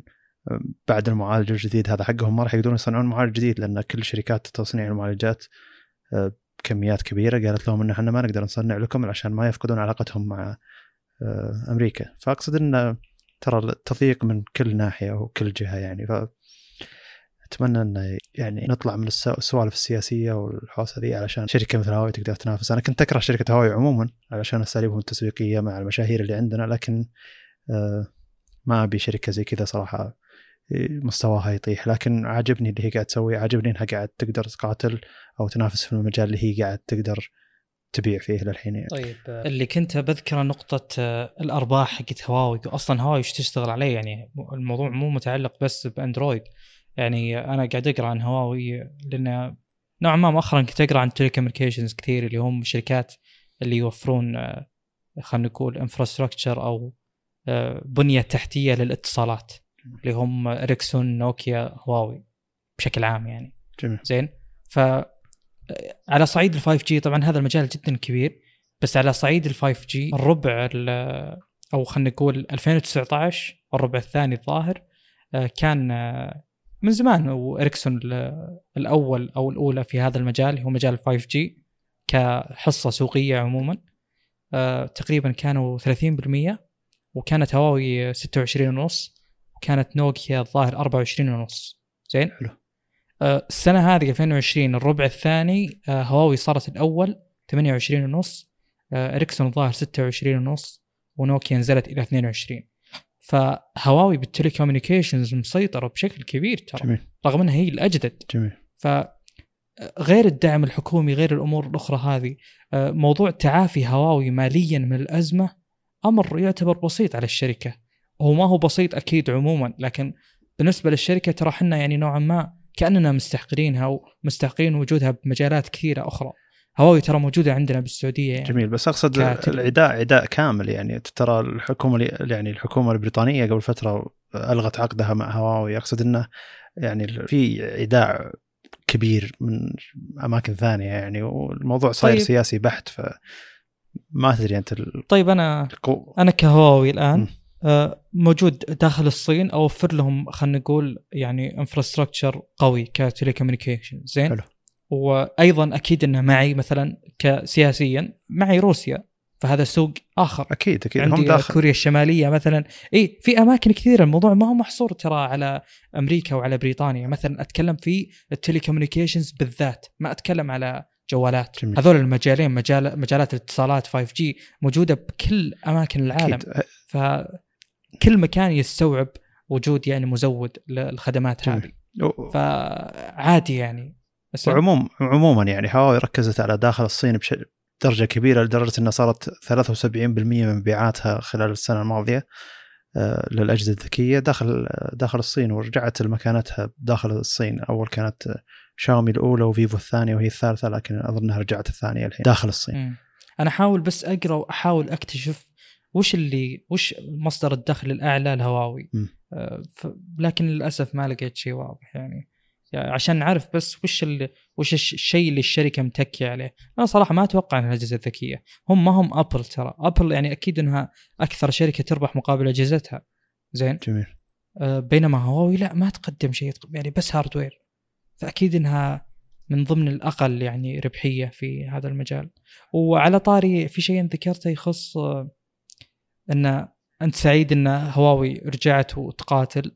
أه بالنسبة لي صراحة يعني يمكن الكلام ذا يزعل الناس ما أشوف إنه يعني السوق عادي ينقص هواوي ترى كسوق أندرويد. مشكلة. وش فرق؟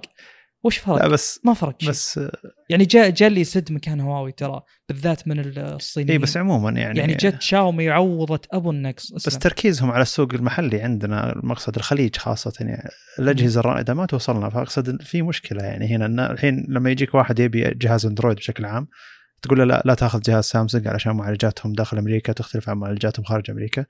أه، هواوي ما, ما عندك خدمات جوجل فما عندك إلا شاومي ولكن مثلا شاومي فيفو أوبو مثلا أو أي شيء.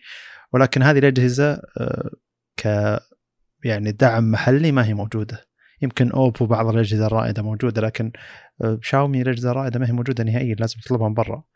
وتعال عيش سالفة إن هل هذا الجهاز موجود بس بالصين ولا موجود نسخة عالمية ولا موجود فالمقصد إنه يصير في حوسة شوي يعني مثلا وش تبي وش الشركات الباقية؟ آه موتوريلا آه، ما تستاهل، لينوفو ما لها ما لها تواجد، آه، إيش بعد؟ نوكيا اجهزه متوسطة، أقصد المقصد إن السوق ضايع لدرجة انه لو هواوي ما زالت مستمرة بتسيطر عليه. خاصة أتفهم أقصد عندنا يعني بشكل عام. إي لا لا أتفهم النقطة ذي واضحة بس آه يعني خلينا نتكلم بشكل عالمي أكثر. م. يعني أشوف إن سوقنا ترى يعتبر جدا بسيط جميل. جدا جدا بسيط. فمثل ما قلت إنه بالعكس والله بالعكس السوق يستوعب إن أحد المنافسين يسقط ويجرب خلينا نقول مسار آخر في يعني كسب حصص من السوق. عادي عادي جدا. يمون الموضوع ما ما ما يشكل عائق أصلا. أذكر حتى في واحد من, من اليوتيوبر الجانب اللي هو دايم ناخذ جزء من أخباره أو إذا كان في جزء من أخباره يعني مثير للاهتمام ولا لا. وقبل فترة سوى ال- هو اللي هو يعني توقعاتي هل هي صح أو غلط. لأن كل أسبوع يسجل مقطع يوتيوب يقول إنه يتكلم عن أحداث التقنية بشكل عام ويت- ويتوقع أشياء. كان هو من التوقعات إن سامسونج ما راح تركز على قطاع ال- الأجهزة الذكية. ليش؟ لأن قطاع آه، تصنيع ال- ال- القطع الصغيرة ذي المايكرو مدري وشو اللي هو المعالجات والرامات وغيرها. microchips semiconductors وش اي أقصد ما أدري تعريبها يعتبر غبي فم- فما بيقولها بشكل عربي.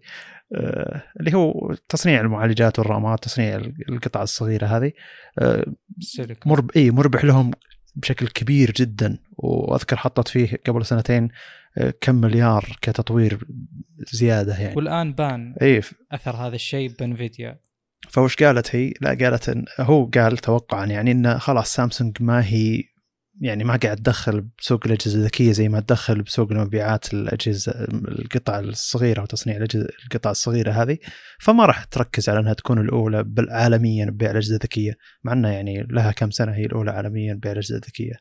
آه، فقبل فترة قال انه آه، لا أنا غلطت بال- بالشيء هذا. سامسونج ما زالت هناك يعني ربحانة وما زالت قاعد تطور بسوق الأجهزة الذكية. بذاك الوقت أنا كنت أقول انه مو شرط إذا كان عندك جزء يدخل فلوس أكثر من الفلوس إنك تت- تتخلى عن الجزء اللي يدخل فلوس أكثر. كلهم فيهم مجال آه، تجاري وإنك تقدر تدخل فلوس يرفع اسمك. ليش ما أطور فيهم اثنينهم؟ مو معناته إني أدفع مدري كم مليار على المجال اللي قاعد يدخل لي فلوس أكثر عشان يدخل لي فلوس أكثر مستقبلا عشان يتطور أكثر عشان ما حد يقدر ينافسني مثلا. مو شرط إني أتخلى عن مجال ثاني. وهذا كان آه، ردي عليه هذاك الوقت 2017 2018 مم. يعني. هو جيدة النقطة هذه فكرة انه يعني مو شرط إنك تتنازل عن شيء مقابل شيء ك كمنافسة. شركة زي سامسونج وجودها بجميع الفئات بالأجهزة الذكية جميع الفئات. أصلا سامسونج يعني من الشركات اللي تخترع فئات جديدة. premium بس إنه ال hardware حقه مو flagship إلى آخره يعني. فالقصد إنه زي زي Flip القصد إنه آه، شركة عندها خطوط تصنيع عندها quality control على مجال معين عندها يعني خلينا نقول في خطوط إنتاج أصلا على مجال الجوالات فمو مو منطقي انها تتركه أصلا. ليش يعني؟ وبالعكس مع سقوط هواوي من المرشح الأبرز؟ أتوقع آه، سامسونج وشاومي. هم الأبرز إنهم يعني يأخذون حصص أكبر. فمو مو منطقي ذاك الكلام صراحة إن الشركة تترك شيء مقابل شيء آخر. بالعكس هذا محفز لأنك بتكون يعني آه، في شيء صراحة آه، يعني حاول أتجنب أجيب طاريه لكن شكلي بجيب طاريه هالمرة. أنا قبل فترة قبل كم أسبوع آه، أخذت شهادة متعلقة بصنع القيمة للأند يوزر. زين؟ أول كانت الفكرة إذا أنت بتشتري منتج معين تروح المكان المكان هذا يصنع المنتج من الألف للياء. زين؟ جميل. صح؟ جميل. يعني آه، آه، ما ما أدري شلون أجيب أمثلة بس خلينا نقول أمور الحرف. الشخص اللي بتشتري منه هو موفر كل شيء متعلق بالحرفة. زين؟ حلو. حبة حبة صار في خلينا نقول نوعا ما تكامل بموفرين الخدمة ذولا يعني خلينا نقول بالسيارات أول أيام الموديل تي اللي هي أول سيارة تعتبر سيارة إنتاج وتباع للاشخاص العاديين خلينا نقول تباع بالسوق آه، من فورد تقريبا 1917 كذا. أتوقع وتصوري في ذاك الوقت إن يعني خلينا نقول فوق 90% أو 100% من السيارة هذه حتى متضمنة الكفرات تكون من مصنع واحد اللي هو فورد هي اللي تقدم هذه السيارة. جميل. زين؟ نمشي مع الوقت آه يصير السوق أكبر فمثل ما ذكرنا قبل كم حلقة يستوعب إن في أكثر من مصنع يشارك في العملية هذه بحيث إن كل شخص منهم أو كل معليش جهة منهم كل منظمة منهم آه تطور وتبتكر في المجال اللي هي مركزه عليه. مثلا تجينا شركة زي مشلن مثلا وتساهم في تطوير الكفرات. الكفرات ترتفع كفاءتها تقل الأعطال والمشاكل اللي تصيبها. آه، بعدين بعد فترة مثلا تجينا شركة زي تريمك اللي هي شركة آه، شو اسمه ترانزميشنز نواقل حركة يعني أو ناقلات حركة. زين؟ جميل. تجي الشركة هذه تتخصص في المجال هذا بحيث إنها تطوره وبحيث إنها تشيل ال overhead من الشركة الأساسية اللي هي فورد مثلا إنها يعني جهودها تضيع على مجالات متعددة. وش تركز عليه؟ ما تدري. زين؟ فمثل ما قلنا الآن السوق تغير وصار على قولتهم service based من ناحية إنه يفضل والأفضل للجميع. لجميع الأطراف إن المصنعين يصير بينهم زي ما نقول آه، مثلا تناغم بحيث إنه يخلي المنتج أفضل. فكرة إن شركة تشيل الجهاز من من الألف للياء يعتبر شيء فاشل حاليا إلا إذا كانت هي اللي أصلا سيطره وامتلكت هذه القطاعات. آه، أتوقع شيء معروف إن سامسونج من أكثر الشركات اللي تساهم في تصنيع أجهزتها. زين؟ جميل. يعني هي تشتري من نفسها، أنا مثلا عندي آه هذا المونغوس حقهم والاكسنوس عموما آه هو داخلي يعتبر من عنده، صح إنه له علاقة بوجود كوالكوم وكذا أو وجود أرم يعني عموما بس إنه يبقون هم مصنعين له. زين؟ فدخول سامسونج بمجالات أكبر من ناحية تصنيع بالعكس يساعدها أكثر. يعني هي سيطرت على قطاعات أكثر. فيحفزها. يعني مثلا الآن تكلفة الجوال خلينا نقول كانت 400 دولار خلينا نقول Note 20 Ultra مع شرائي لهذا القطاع جزء من 400 دولار تعتبر ربح لي. ترجع فالكلام ذا أنا بس أبي أوصل بعد الزحمة هذه كلها إنه بالعكس هو محفز لسامسونج إنها تستمر لأنها تعتبر على قولتهم في مصطلح يقال ما أدري ينطبق عليهم ولا لا اللي هو كونجلامرت شركة مو شركة تعتبر يعني زي ما تقول شيء كبير جدا أكبر من مسمى شركة، هي ما هي شركة متخصصة بمجال واحد، هي عبارة عن قطاعات كبيرة جدا مستقلة عن بعضها ترجع بالأخير تحت مظلة واحدة وتحت سقف واحد. جميل. يعني عادي عادي جدا. مثلا آه، قطاع الجوالات من سامسونج يطيح.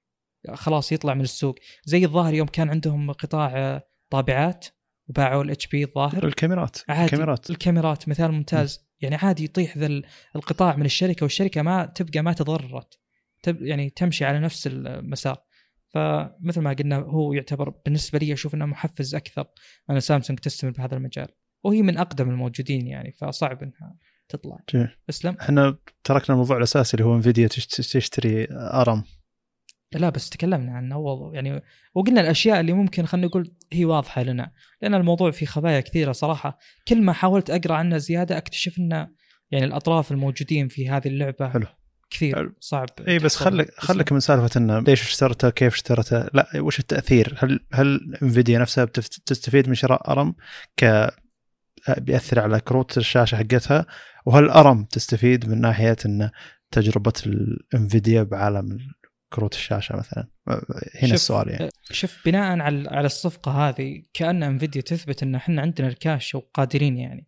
فهم من كلامهم بصفحتهم الرسمية الأصل إنه ما هو حيادي ولا هو يعني يتكلم أو إنه خلينا نقول متحيز أكثر لانفيديا لأنه صفحتهم بالأخير. يقولون إن إحنا بندعم آه آه. يعني مثل ما ان أصلا الآن ال ARM based CPUs انتشروا. إحنا بندعم انتشارهم أكثر وأكثر وندخلهم في صناعات أكثر وأكثر وبالذات قالوا ال AI فهذا الشيء أتوقع يعني كذا بنظرة سريعة وبلمحة بسيطة يعني يعطيك دليل أو مؤشر إن Nvidia بتدخل الأجهزة الصغيرة الذكية من ناحية GPUs جميل. بدل Adreno بدل ما أدري شو اسمه ذا حق MediaTek فهذا أول شيء. ثاني شيء هم قالوا إنهم بيدعمون الأبحاث في هذا المجال. آه فمثل ما قلت هذا يدعم موضوع ان آه انتشار ال ARM based CPUs بيصير أكثر. يعني إحنا قلنا قبل يمكن 20 حلقة ولا أكثر. يوم ذكرنا نقطة إن امبير شركة فاتحة ب 2017 تأسس 2017 آه، شركة تسوي معالجات سيرفرات آه، مبنية على ARM جميل. فاتوقع Nvidia بتاخذ نفس هذا الاتجاه اللي هو ان ال RISC ال ARM based CPUs بتدخل مجالات أكثر وأكثر من اللي هي داخلة عليه. يعني مثلا فكرة إن شفت اللابتوب حق سامسونج Galaxy Book ما أدري وش اسمه اللي معالجه 8cx وال شو اسمه ال Surface Pro X جميل. هذولا تواجدهم بيصير أكثر بحكم إن Nvidia أصلا تقول إنها بتدعم انتشار هذه الأشياء. وطبعا أكيد أكيد يعني بلا أدنى شك انتشار هذه الأشياء هو عبارة عن زي ما تقول ضربة ال AMD وال Intel لأنها تأخذ من حصتهم بشكل مباشر. فأكيد هي بتساهم وتحاول إنها تدخل المجالات أكبر وأكبر. إحنا أصلا حلقة يعني اللي يبي كلام أكثر بخصوص طرح أرم في السوق ذاك الوقت اللي هو تكلمنا عنه في حلقة رقم 36 وتكلمنا أيضا عن لو من العنوان. ومن العنوان تلقاه نعم.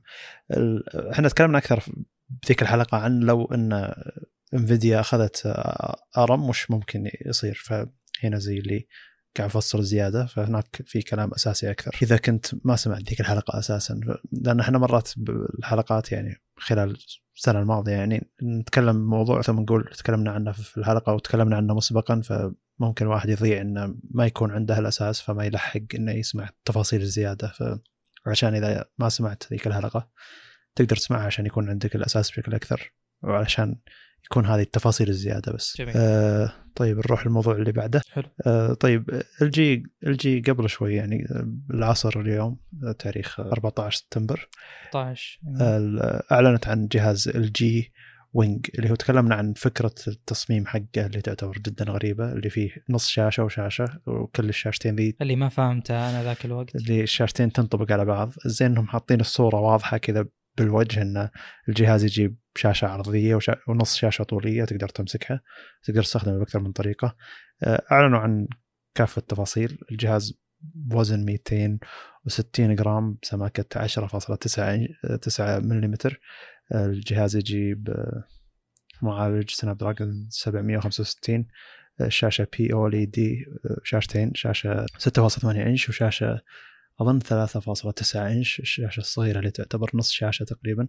الشاشة الداخلية G-OLED ما قد سمعت عن الشاشة هذه. وفي شاشة اللي هي P-OLED اللي هي اللي تستخدمها LG سابقا يعني من زمان للحين تستخدمها.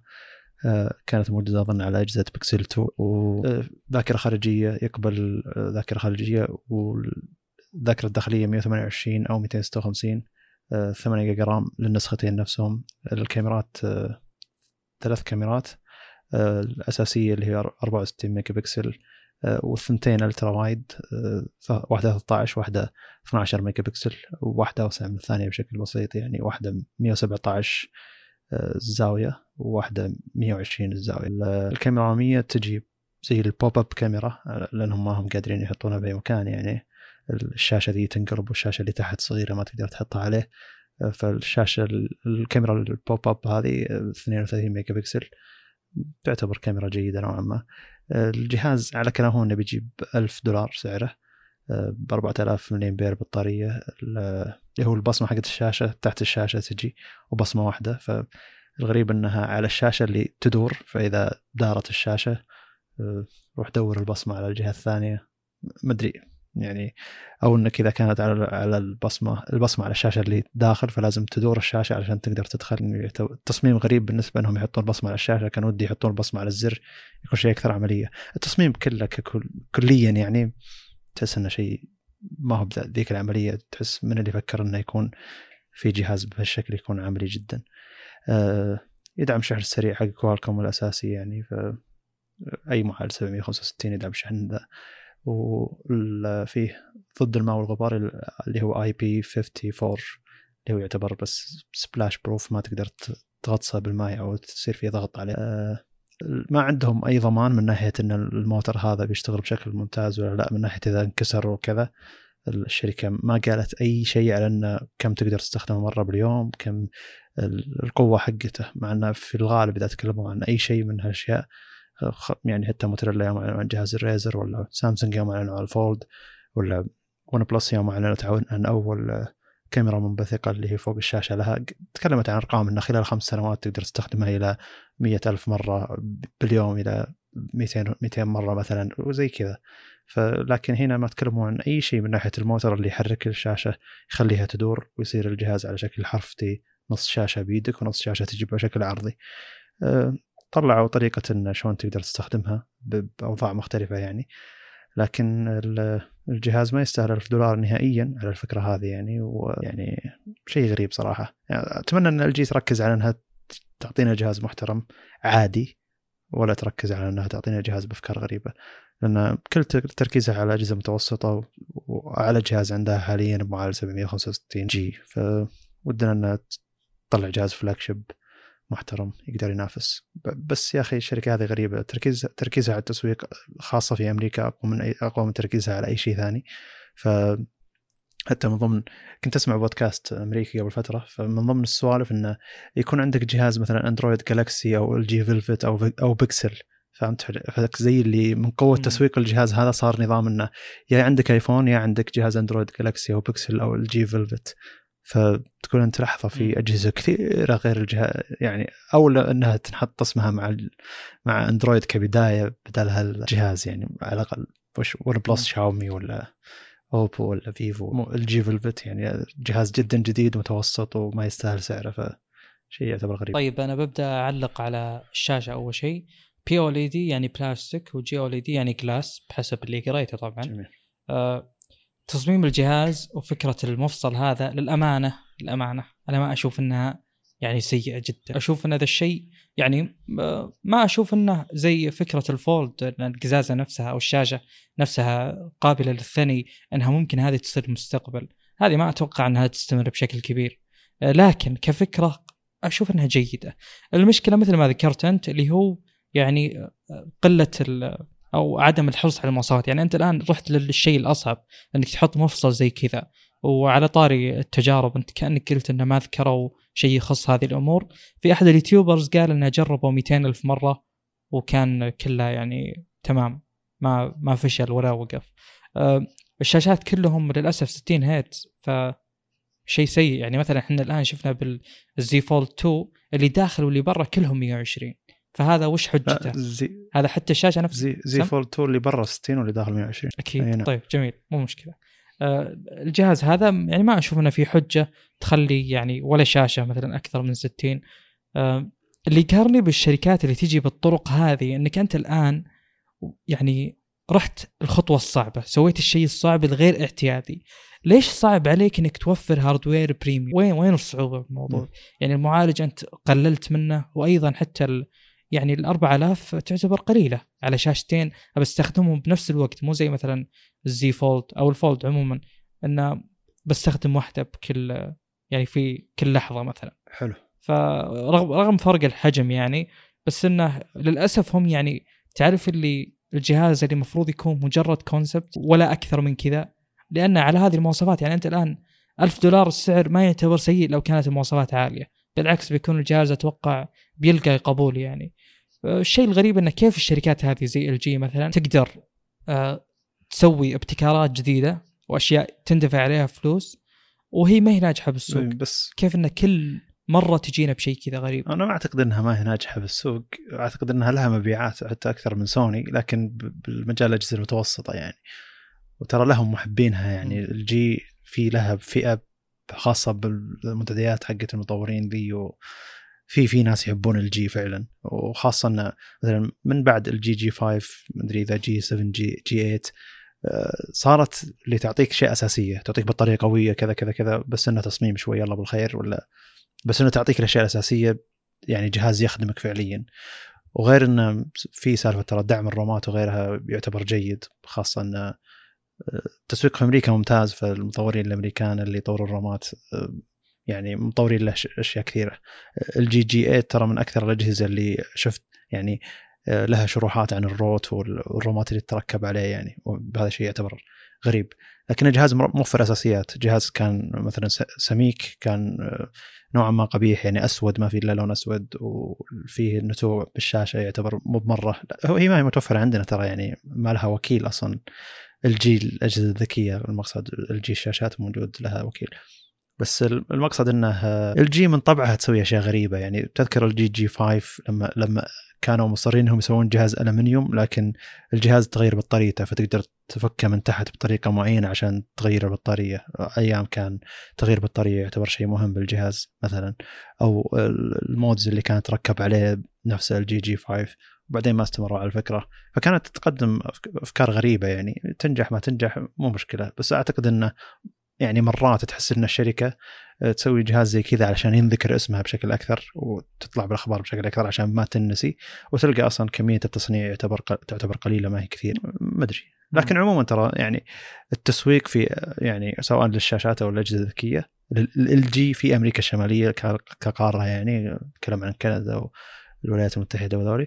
آه، قوي جدا. وهم طبعا عندهم أقوى إعلام ف تشوف باليوتيوب غيرها خاصة إذا بحثك بالإنجليزي دايم. الشاشات والجوالات آه، هناك خاصة حقت LG لها تسويق عالي جدا. طيب في نقطة أخيرة ودي أذكرها بخصوص الجهاز هذا اللي هو للأمانة لو تقارنه بال Z Fo Z Flip اللي هو الجهاز العادي اللي ينصفط يصير مربع من سامسونج ما هو الفولد الكبير. أيوة. آه يعني نوعا ما ممكن تتقبل. هو شو... ولو تقارنه بجهازنا القادم ممكن تتقبله من ناحية إنه ترى 1000 دولار أقل من المنافسين. يعني اللي مثلا أنا بالنسبة لي للزي فليب هذا لا يستحق الشراء ابدا جميل. أه رغم إنه معالجة يعتبر فلاج شيب حلو الريزر هو اللي أسلم. حلو. أنا يمكن ألقى حالة واحدة ممكن أقدر أستخدم فيها الجهاز يعني هذا أحتاج فيه الشاشة الصغيرة. إذا كنت مشغل محتوى عرضي وكنت مثلا أبي أكمل محادثة على الواتساب تحت لكنهم ما عرضوا الشيء ذا ك... ك... كأسلوب استخدام مثلا. يعني ما قدروا يقولوا لك إن إحنا نفس نقدر نفصل لك الشاشة اللي فوق كخلاص هذه واجهة تقدر تتحكم فيها بشكل مستقل. والشاشة اللي تحت تقدر تشتغل فيها مثلا تطبيقات صغيرة تقدر تتحكم فيها. هم عرضوا إن التطبيق نفسه يدعم إن الشاشة اللي فوق يعرض فيها نوع من المحتوى واللي تحت يعرض فيها نوع من المحتوى.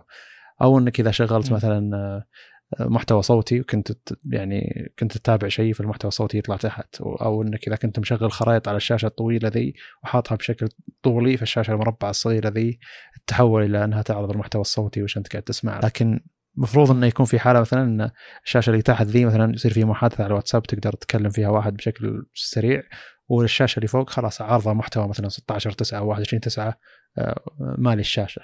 هذه يمكن حالة الاستخدام الوحيدة اللي يمكن أحتاج فيها الشاشة الصغيرة هذه. لكن فكرت بقايا أساليب الاستخدام لا مو مر آه في شيء بعد شوي آه، يعني يقهر اللي هو الشاشة اللي تحت اللي يعني إذا رفعت الشاشة الأساسية تطلع لك. يعني الصعوبة أول كانت في إنك تسوي full screen اللي هو شلون تراعي موضوع ال earpiece السماعة ولا صحيح. المستشعر والكاميرا. زين؟ الآن كل هذه الأشياء راحت منك ومع ذلك ما هو full screen ليش يعني؟ صحيح يعني أنت يا رجل ما نبيها full screen نبيها half screen نبي نص الشاشة بس تصير مليان إيش ليه ليه كذا يعني؟ م. للأسف شوي مخرب شكل الجهاز بس القطعة الأساسية ممتازة ممتازة صراحة يعني جميل الجهاز إذا إذا كان يعني مصفوط والواجهه كجهاز عادي جهاز يعتبر جميل صراحة يعني ما هو جهاز سيء. جدا جدا جميل. يعني تجيب لي نفس التصميم هذا بنفس استغلال الشاشة ذي بمعالج بمعالج محترم واداء محترم بسعر محترم ليش ما يستحق, يستحق الشراء؟ نعم. ممكن. م. م. طيب. نتجاوز الموضوع هذا. اللي بعد. يلا. أه، بنتكلم على شو اسمه أحد الأجهزة اللي من الأشياء المضحكة صراحة. أنا حسبه هو نفس الجهاز القديم بدأ بيعه يعني عشان كذا انتشرت تجاربه اللي هو الريزر 5 جي. اللي قبل كان الآن صار اسمه فجأة. أنا ما أذكر إنه كان كذا أصلا. اسمه ريزر 2019 اللي هو جهاز موتورولا اللي يحاكي الجهاز الكلاسيكي. حلو. آه، صار عليه تحديث.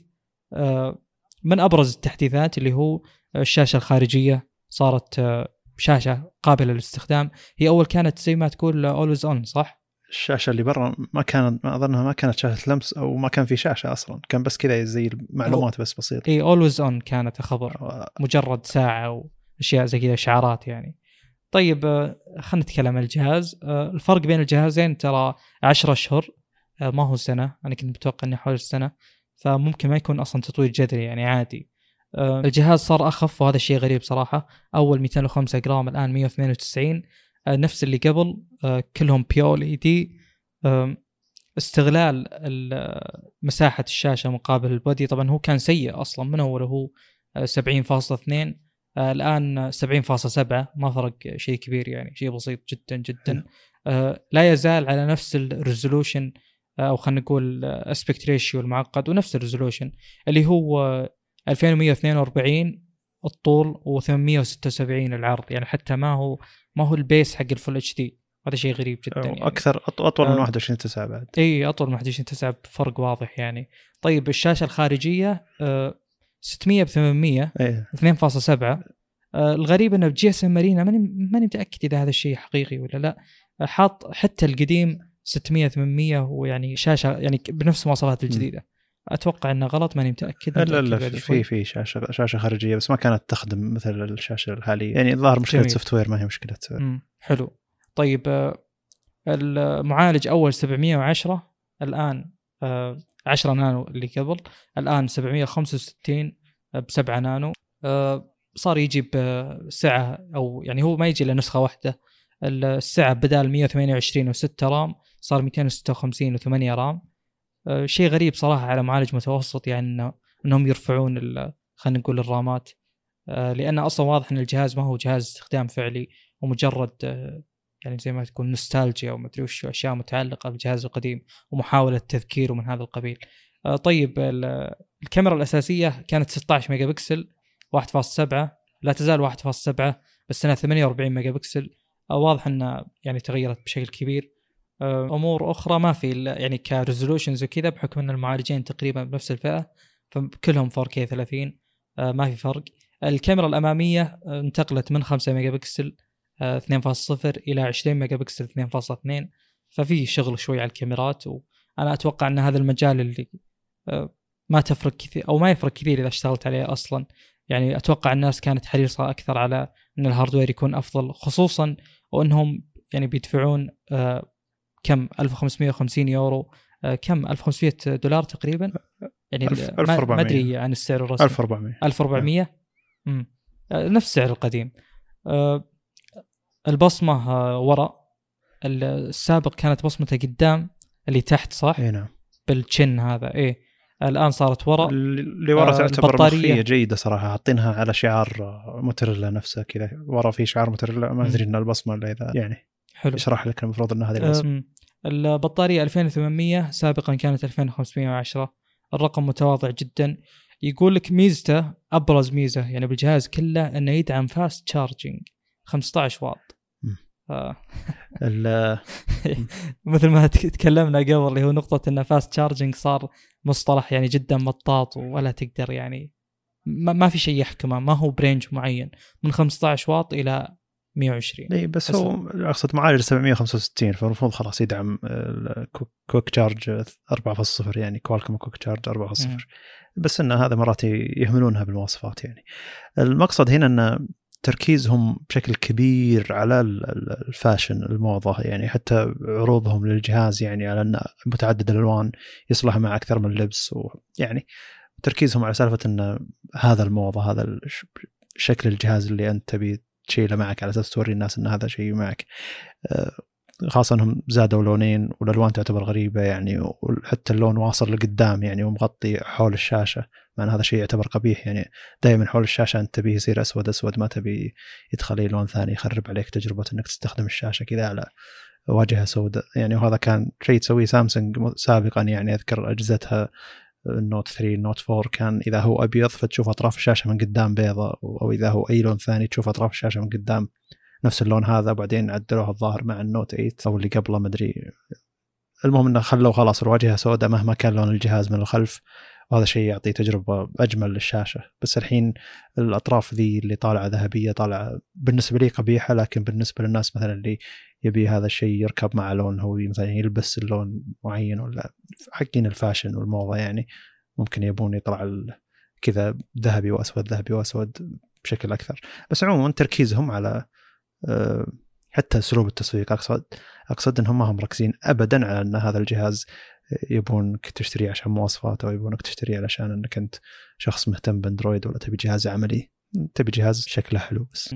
طيب الآن نقدر فعليا نقارن. هذا ولا الزي فليب لو خيرتك أنت. أنا أشوف الزي فليب أجمل صراحة. ما مو أجمل بس أجدر يعني. أجدر من ناحيه يعني من ناحية المواصفات لكن حتى من ناحية جمالية التصميم كجهاز يعني قابل كذا مطوي يعني. أشوف إن سامسونج أدت اداء أفضل من ناحية استغلال الشاشة وحجم يعني ولا حطت لي كذا شيء صغير تحت غريب ما أدري استخدامه يعتبر ممتاز. يعني استخدام الجهاز ممتاز مع الشن هذا الموجود تحت خاصة مع شاشة اللمس مثلا. يعني دائما تبي تسحب من تحت لفوق في أغلب الاستخدام. فأنت شو وش بتصقع المكان هذا مثلا كل فترة باصبعك ولا إيش بيصير يعني؟ آه، إلا إذا كان حاطين مساحة شوي زيادة. بس أقصد إنه متوقع إنه يكون مزعج بالاستخدام من ناحية بس إني أشوف شكله يعني. 865 plus يعني في فرق كبير جدا بالمعالجات حقت الجهازين ذولا. حتى ك resolution العرض بال Z Flip 1080 ب 2636 يعني تقريبا 22 9 أو يمكن أكثر شوي. فلا بدأ بدأ يبين لأنه فرق جدا كبير. ما أدري عن السعر ال- الرسمي لل Z Flip. لكنه موجود حاليا ب 1250 دولار حتى يعتبر أرخص. السؤال هنا هل أصلا توجد ميزة للريزر على الزي فليب؟ ما أدري. أحس إنه بس أنا قاعد أد... إيه. أبي ألقى واحدة بس ماني لاقي اسلم لا حركات قلت لك حركات تسويقية إنه أوه موتوريلا ريزر كان موجود والحين موجود يعني حركات ذي يعني إنه صدقني مو هدفهم إنهم ينافسون سامسونج مع الزي فليب حقهم لأنه ما في أمل من ناحية المواصفات يعني. غير إن سامسونج استغلال استغلال الشاشة مع المساحة عموما يعتبر أفضل يعني. الشكل يا رجال أجمل. خل ذولا حقين نوستالجيا ولا الذكريات ويعني مجرد شراء. في ناس يقولون نبي نشتري الجهاز بس نبي نفكه كذا ونسكره تعرف اللي يبون الشعور ال- القديم هذا. طيب طيب نواصل. يعني هم مستخدمين أسلوب قريب من بعض كلها فيها مغناطيس يصفق على بعض كلها فيها يعني لا هذا ريزر مع إنه المفروض الحين له كذا. يعني ما عاد تسميه موتوريلا المفروض لينوفو هي اللي تملك الشركة. هي واجهت. لينوفو داخل داخل أمريكا. آه طيب آه، في موضوع أخير. وبعدها عندي بعدها بنسولف شوي طبعا. هي يمكن أول مرة نسولف في البودكاست خارج موضوع خارج مواضيع التقنية عموما لأن كملنا سنة وبنتكلم عن أشياء إحنا كملنا سنة يعني أو مشاعر. آه الله آه، طيب أول شيء إن بعض مزايا تطبيق المكالمات المخصص لجوجل اللي هو موجود على أجهزة بيكسل اللي تكلمنا عنه اللي هو screen calling يسمونه أو شيء زي نسيت الاسم بالضبط وشو لكن إذا كان عندك جهاز بيكسل عندك آه، تقدر تتصل على آه، مثلا اتصل عليك أحد وأنت باجتماع وما تبي ترفع صوتك أو مكان ما تقدر تتكلم فيه بشكل مباشر تقدر ترد وتحط ال screen calling هذه. يعطيك المتكلم وش قال بالضبط وتقدر ترد عليه فيرد عليه آه، يعني زي اللي مساعد جوجل الصوتي اللي هو الشخص اللي يمثل مساعد جوجل الصوتي عندك يرد عليه بالأشياء اللي أنت تضغطها له فتصير خلاص زي المحادثة المباشرة آه، بدال ما إنك أنت تقدر تكلمه مكالمه على طول. فهذه أول كانت مخصصة لأجهزة البكسل بس لكن الحين أي شخص لو تحمل آه، تطبيق المكالمات حق آه، أجهزة بكسل تقدر تستخدم الميزة هذه.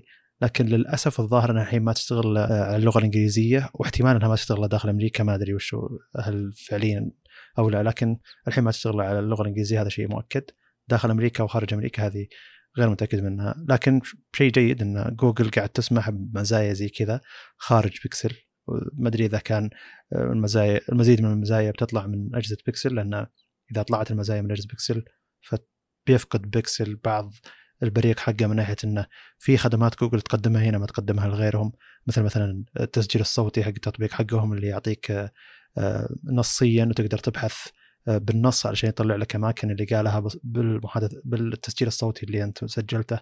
هذا تكلمنا عنه بشكل سابق. ممكن زي التطبيق هذا يطلع للناس عموما جوجل تقول ما هو بس لاجهزه بيكسل تقدر تحمله أي شخص يقدر يستخدم المزايا هذه. فيصير جهاز البكسل ما عاد له ميزة غير ان software الكاميرا يعتبر ممتاز. أيوه. والله ما عندي تعليق صراحة لأني ما أحرص على خدمات جوجل أنت عارف يعني. أوف آه، تصريح قوي هذا يعتبر ترى المفروض. لا يعني شوف شوف لا وجود الخدمات أمر. م. نزول التحديثات لها أمر آخر ولا قد انتظرت.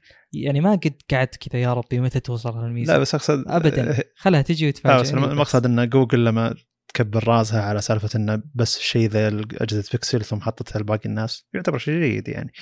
إن أي شخص مستخدم اندرويد يقدر يستخدم الميزة هذه؟ ترى ميزة قوية والناس يعني تفاجأت منها بمؤتمر جوجل المطورين أدري 2019 أظن طيب. الميزة هذه. هل توجه جوجل واضح في موضوع البكسل؟ والله العظيم عجزت أفهم أنا صراحة. الجهاز هذا وش يبي؟ يمكن هم. وش هدفه؟ حتى هم ترى يمكن مو فاهمين إيش يبي جهاز إيه بالضبط. بالضبط. أتوقع شوي ال- الإدارة اللي ماسكة الموضوع هذه تتغير ولا. شيء يعني أمر من هذا القبيل. اسلم آه طيب المفروض إنه خلصنا الحين. المفروض. جميل. آه، بس آه، 18 سبتمبر 2019 هو كان بداية البودكاست فنزلت أول حلقة بودكاست لو تقدر تروح تسمعها بت- بتحصل فرق الجودة من ناحية الإلقاء الكلام الأسلوب التناغم آه، جودة الصوت. آه، فالحمد لله ان تطورنا التطور هذا. آه، شكرا لك إنك قاعد تسمع بشكل يعني بمواظبة ممتازة. أنا صراحة عندي قناة يوتيوب عندي ناس على تويتر عندي من إنستغرام لكن يعني حتى لو استمريت فترة هناك يعني مدة شهرين ثلاثة أربعة ما في استمرارية من الناس اللي يتابعون من ناحية التفاعل من ناحية إنه يسمعون لك أو يشوفون مقاطعك على يوتيوب مثلا أو يشوفون مقاطعك على إنستغرام. لكن زي استمرارية الأشخاص اللي يسمعون البودكاست يعني نفس عدد السماع قاعد نوصل له مع كل حلقة ويزيد شوي مع كل حلقة ويزيد شوي فالمستمعين هم نفسهم قاعد يسمعون بشكل متواصل. آه، فش أحس انه في ولاء من المستخدم هذا أو المستمع هذا. آه، لنا أحس إنه يعرفنا أكثر مما إحنا نعرفه فيعتبر شيء غريب. لكن أي أي دعم إحنا نرحب فيه أي يعني يعني من متى أنت تسمع لنا ودنا إحنا نسمع عنك تجاربك معنا متى تسمع للبودكاست آه، وجهات نظرك بشكل عام. آه، يعني كنت أنا أشب بالفترة الأولى على إن يا جماعة تفاعلوا معنا وطقت الكلام هذا. لكن اكتشفت إنه في كم شخص يتفاعل معي لكن إذا تفاعل يطول الموضوع بشكل زيادة يعني خاصة مستوى الناس اللي مستوى فهم فهم الناس اللي قاعد يسمعون إنه مستوى ممتاز.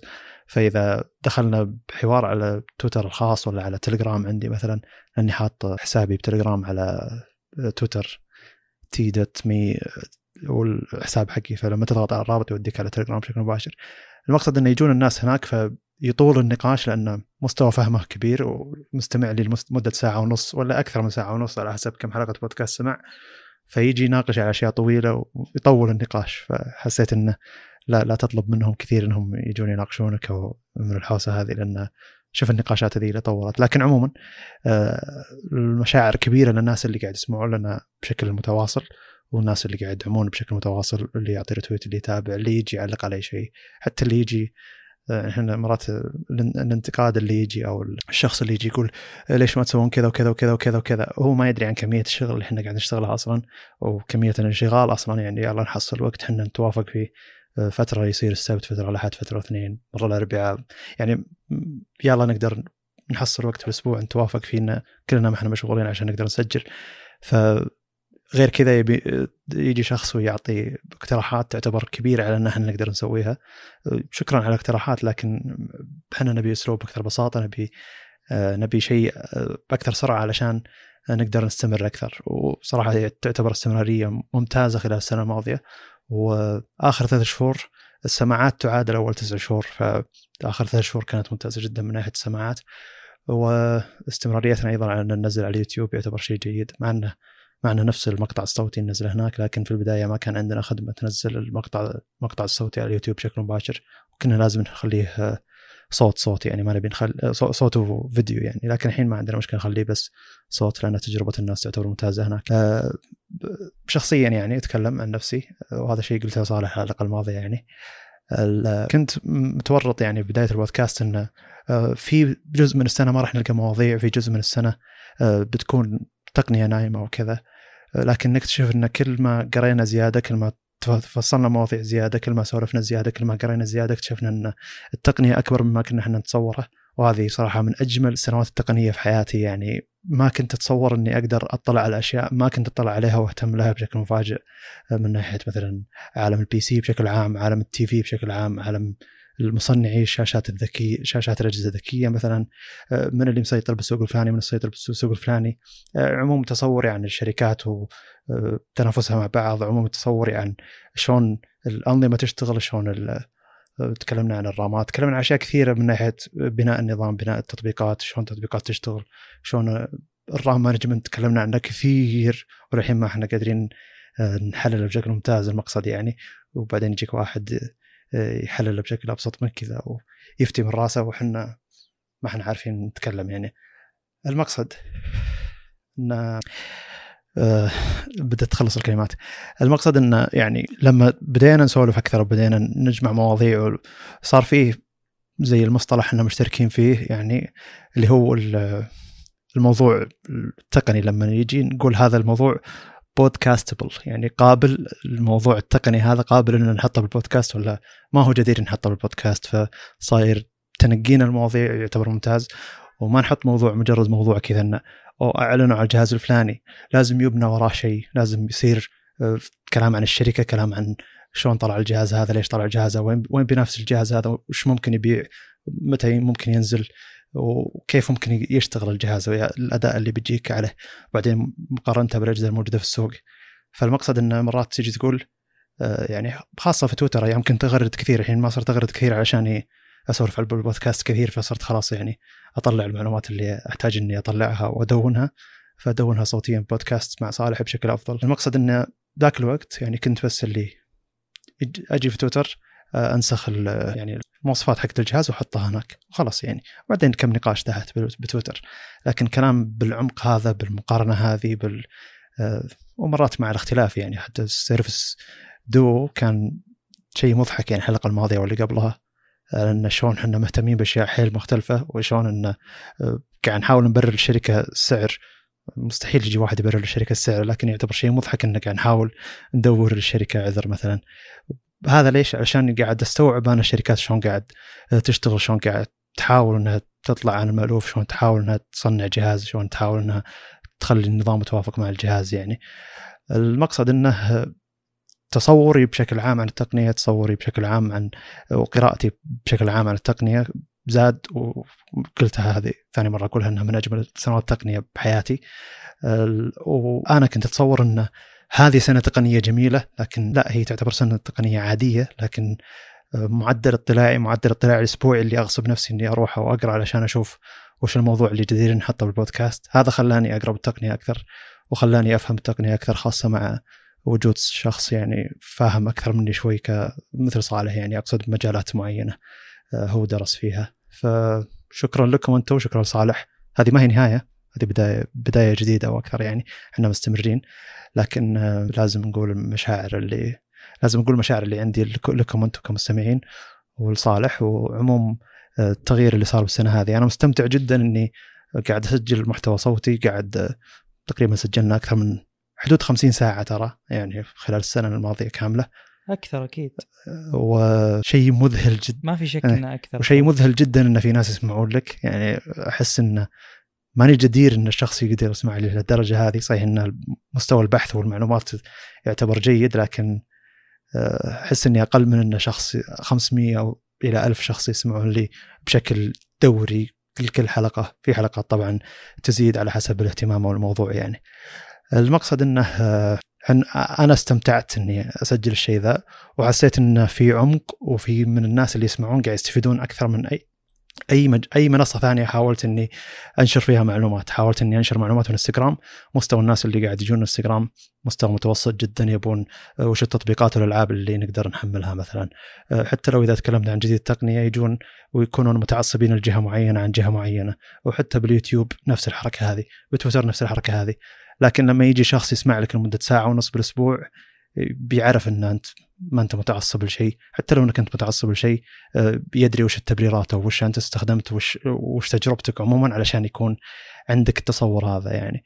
فالاشخاص اللي قاعد يسمعون لنا عندهم تصور أكثر عن مستوى الفهم مستوى انه في تعصب ولا ما في تعصب في حيادية موضوعية وطاقه الكلام هذا. يعني أقصد وعي المستمع لنا فينا وفي المحتوى اللي إحنا نطرحه أكبر من أي وعي موجود في السوق التقني عموما يعني أو في في المحتوى التقني المطروح في في العالم العربي عموما انه لأنه مزعج جدا العالم العربي وحتى العالم العادي يعني من ناحية إنه كل شخص يتعصب المكان كل شخص يتعصب المكان آه، ويصير في مج... ما فيه أي حوار مفيد يصير مجرد شخص متعصب للشيء ذا يتكلم عن الشيء ذا شخص متعصب للمجال هذا يتكلم عن الشيء هذا ويصير حوار عقيم كل واحد يدور عن الشيء اللي العيب في المكان الفلاني والميزة في المكان اللي يحبه. فيكون مزعج المجال هذاك لكن ما حصلت أي تعليقات مسيئه أي أي تعصب من أي جهة أو أي شخص يعني إنه جاء سولف معي وهو يسمعني البودكاست. أي شخص جاني وهو كان يسمعنا بالبودكاست ويتكلم عن البودكاست شخص فاهم حنا شلون نتكلم موضوعية وتكون مواضيعنا ممتازة. فهذه المشاعر للناس اللي جو سولفوا معي عن البودكاست أو قالوا لي شيء عن البودكاست انتقدوا البودكاست أو قالوا غطوا عن مواضيع معينة أو آه، كان تكلم عن موضوع معين إحنا تكلمنا عنه. فشكرا لكم وإن شاء الله نستمر مع بعض بشكل أكثر. آه، أنا وصلني ترى النقطة اللي ذكرتها بخصوص إن آه، يعني نوعية المستمعين وكذا. هذا الشيء فعلا لاحظته وجاني أصلا جوني أكثر من شخص وكلموني انه يعني إن هذا المحتوى. يعني أنا شوف أنا ما أدري إذا غطيت جميع ال ال يعني زي ما تقول المحتوى اللي يقدم هذا نفس الفكرة بالعالم كله. أنا ما أقول إني غطيته كله بس أقول لك بس يعني أدلل على كلامي إني في في كث- كثير ناس جوني وقالوا إن هذا المحتوى إحنا ما شفنا مثله. جميل زين؟ جميل. آه، أسلوب الطرح هذا. فهذا أمر آه، يعني ممتاز. آه، يعني بس أنا أوضح إن أبو فيصل ما قاله يعني على نظرته فقط. لا هذه على نظرة المستمعين وشكرا لكم على هذا الكلام. وفي نقطة إيجابية من البودكاست قبل لا تقولها أنت هالكلام هو مو أول مرة إحنا نناقشه بيننا إحنا الاثنين بس هذا أول مرة نطرحه بالبودكاست نفسه الحلقة نفسها اللي هو فكرة إن حنا يعني أنفسنا أنا وياك يا عبد الله مثلا كيف إن فعلا استفدنا من ناحية إعداد إني أجبر نفسي ساعات معينة اسبوعيا إني أقرأ في مجال معين وأثقف نفسي فيه وما أنشغل عنه يعني ما تجيني فترات أكون مجتهد بشكل كبير وفترات ممكن أبعد عن السوق. أنا من أكثر العقبات اللي كنت أواجهها أبي منصة كذا تجمع لي خلينا نقول أخبار الأسبوع. أبي وأنا رايح الدوام ولا رايح لأي مكان أبي أسمع مثلا آه، سواء مكان زي سناب شات ولا يوتيوب ولا آه، كبودكاست. وكنت أفضل إنه يكون بودكاست. ما في مكان يعني كان آه، يجيب الطرح هذا اللي إحنا نقدمه. يعني إحنا أصلا وجود البودكاست هذا بالنسبة لنا هو سد فجوة ما كنا نشوف يعني إنه في محتوى يجي بهذه الطريقة اللي هي إنه يطرح الموجود بالسوق يعلمك وش حاصل مؤخرا آه، بدون ما يدخل في خلينا نقول يتعمق بموضوع وجهات النظر وإنه متعصب وإنه يبرز آه، يعني شيء معين آه، يعني هو ما هو محايد فيه. فأنا ما هذا كلامي ما هو انتقاد للجميع اللي موجودين بالسوق ابدا بس إني أقول إنه يعني إحنا نبي نسد هذه الفجوة ولا ولا حنا صح والباقيين غلط ولا شيء بس إنه مجرد إنه آه، يعني هذا النوع من الطرح أتوقع يهم ناس كثيرين وعلى الأقل حنا آه، أبرزهم آه، لكن ما كان موجود وهذا فعلا يعني سبب وجود البودكاست طيب أنا وشكرا. العقب العقبه تسلم. الوحيده اللي كانت براسي قبل لا نبدأ البودكاست إني كنت مبتلش إنه شلون كل أسبوع بنقدر نجيب محتوى نغطي فيه مدة كم إحنا في البداية قلنا نص ساعة إلى 45 دقيقة وكان ببالي إنه أوه مم. لا ما إحنا قادرين نغطي المدة ذي مستحيل. يعني بتجي أسابيع فاضية زي ما قلت تو يعني. لكن اكتشفت إنه يعني على حسب كمية اطلاعك وبحثك عن المعلومة وعن التقنية هو الكمية اللي تقدر تقدم فيها المعلومة فعليا. وعلى قد ما أنت عميق في كل شيء وكل واحد متخصص بمجال أكثر أو يقرا بمجال أكثر بزيادة قد يكون الموضوع ياخذ فترة طويلة لكن يكون في توعية أكثر أو بناء معرفي أفضل. فالجميل والحاصل في البودكاست عموما ان نرجع نقول إنه في شيء تكلمنا عنه في الحلقة الفلانية، هذا الشيء تكلمنا عنه أكثر في الحلقة الفلانية، إذا تبي تفاصيل أكثر ولا تبي آه، شرحناه بالشيء بالحلقة الفلانية ونرجع نكمل عليه مثلا. آه، هذا يدل على ان فيه آه، بناء معرفي سابق علشان تقدر تفهم الكلام الجديد وهذا شيء يعتبر جميل جدا ويدل على ان يعني في معلومات قاعد تعطى. آه، أنا ما أقدر أقيس إن كمية المعلومات اللي تعطى شلون لكن أتكلم عن إن لما أنا نفسي أحاول إني أرجع لشيء قديم علشان ألقى معلومة أو أحاول إني آه، أتكلم أقول لشخص مثلا تابع الحلقة الفلانية تكلمنا فيها عن الشيء الفلاني أو تابع الحلقة الفلانية تكلمنا فيها عن الشيء الفلاني. دليل إن في معلومة هناك تقدر تحصلها. آه، بينما يعني لما أجي أسول أتكلم بالبودكاست أحس إني قاعد أسولف ما أحس إني قاعد أقدم معلومة وكذا جدا عميقة. لكن لكن فعليا إني قاعد أقدم معلومة جيدة ودليلها إني قاعد أرجع ناس لها يعني. جميل. خلاص أنا ما عندي شيء. جميل. أه أي شيء ودكم تقولون لنا تعالوا لنا في تويتر ولا يفضل تويتر صح؟ اي نعم. أه جميل. و- مع إني أنا ما ارد بس. لا حتى تويتر أقصد يعني يعني أقصد من حق من حقنا اننا يعني من حقنا مع استمراريتنا وكذا وكمية المعلومات اللي خ... اللي استمرينا نطرحها لنا أه، تتكلم أه، للناس عننا يعني. أشوف إنه من حقنا عليك. يعني أنا لما أستفيد من أي أي مكان أتكلم للناس عن إني استفدت من هذا المكان. وحتى لو يجيني طقطقة على إنه يعني مثلا مرات الشباب يقولون لي ذا الادمي ما يستاهل إنك مثلا ولا من حقين مثلا تطوير الذات اللي فيهم وفيهم ولا من حقين اللي كذا اللي فيهم فيهم مثلا يصير انتقاد للشخص نفسه. لكن دائما أقول إنه قدم لي كم معلومة مفيدة وهذا شيء جيد. قلت لك أنا من جبت المعلومة.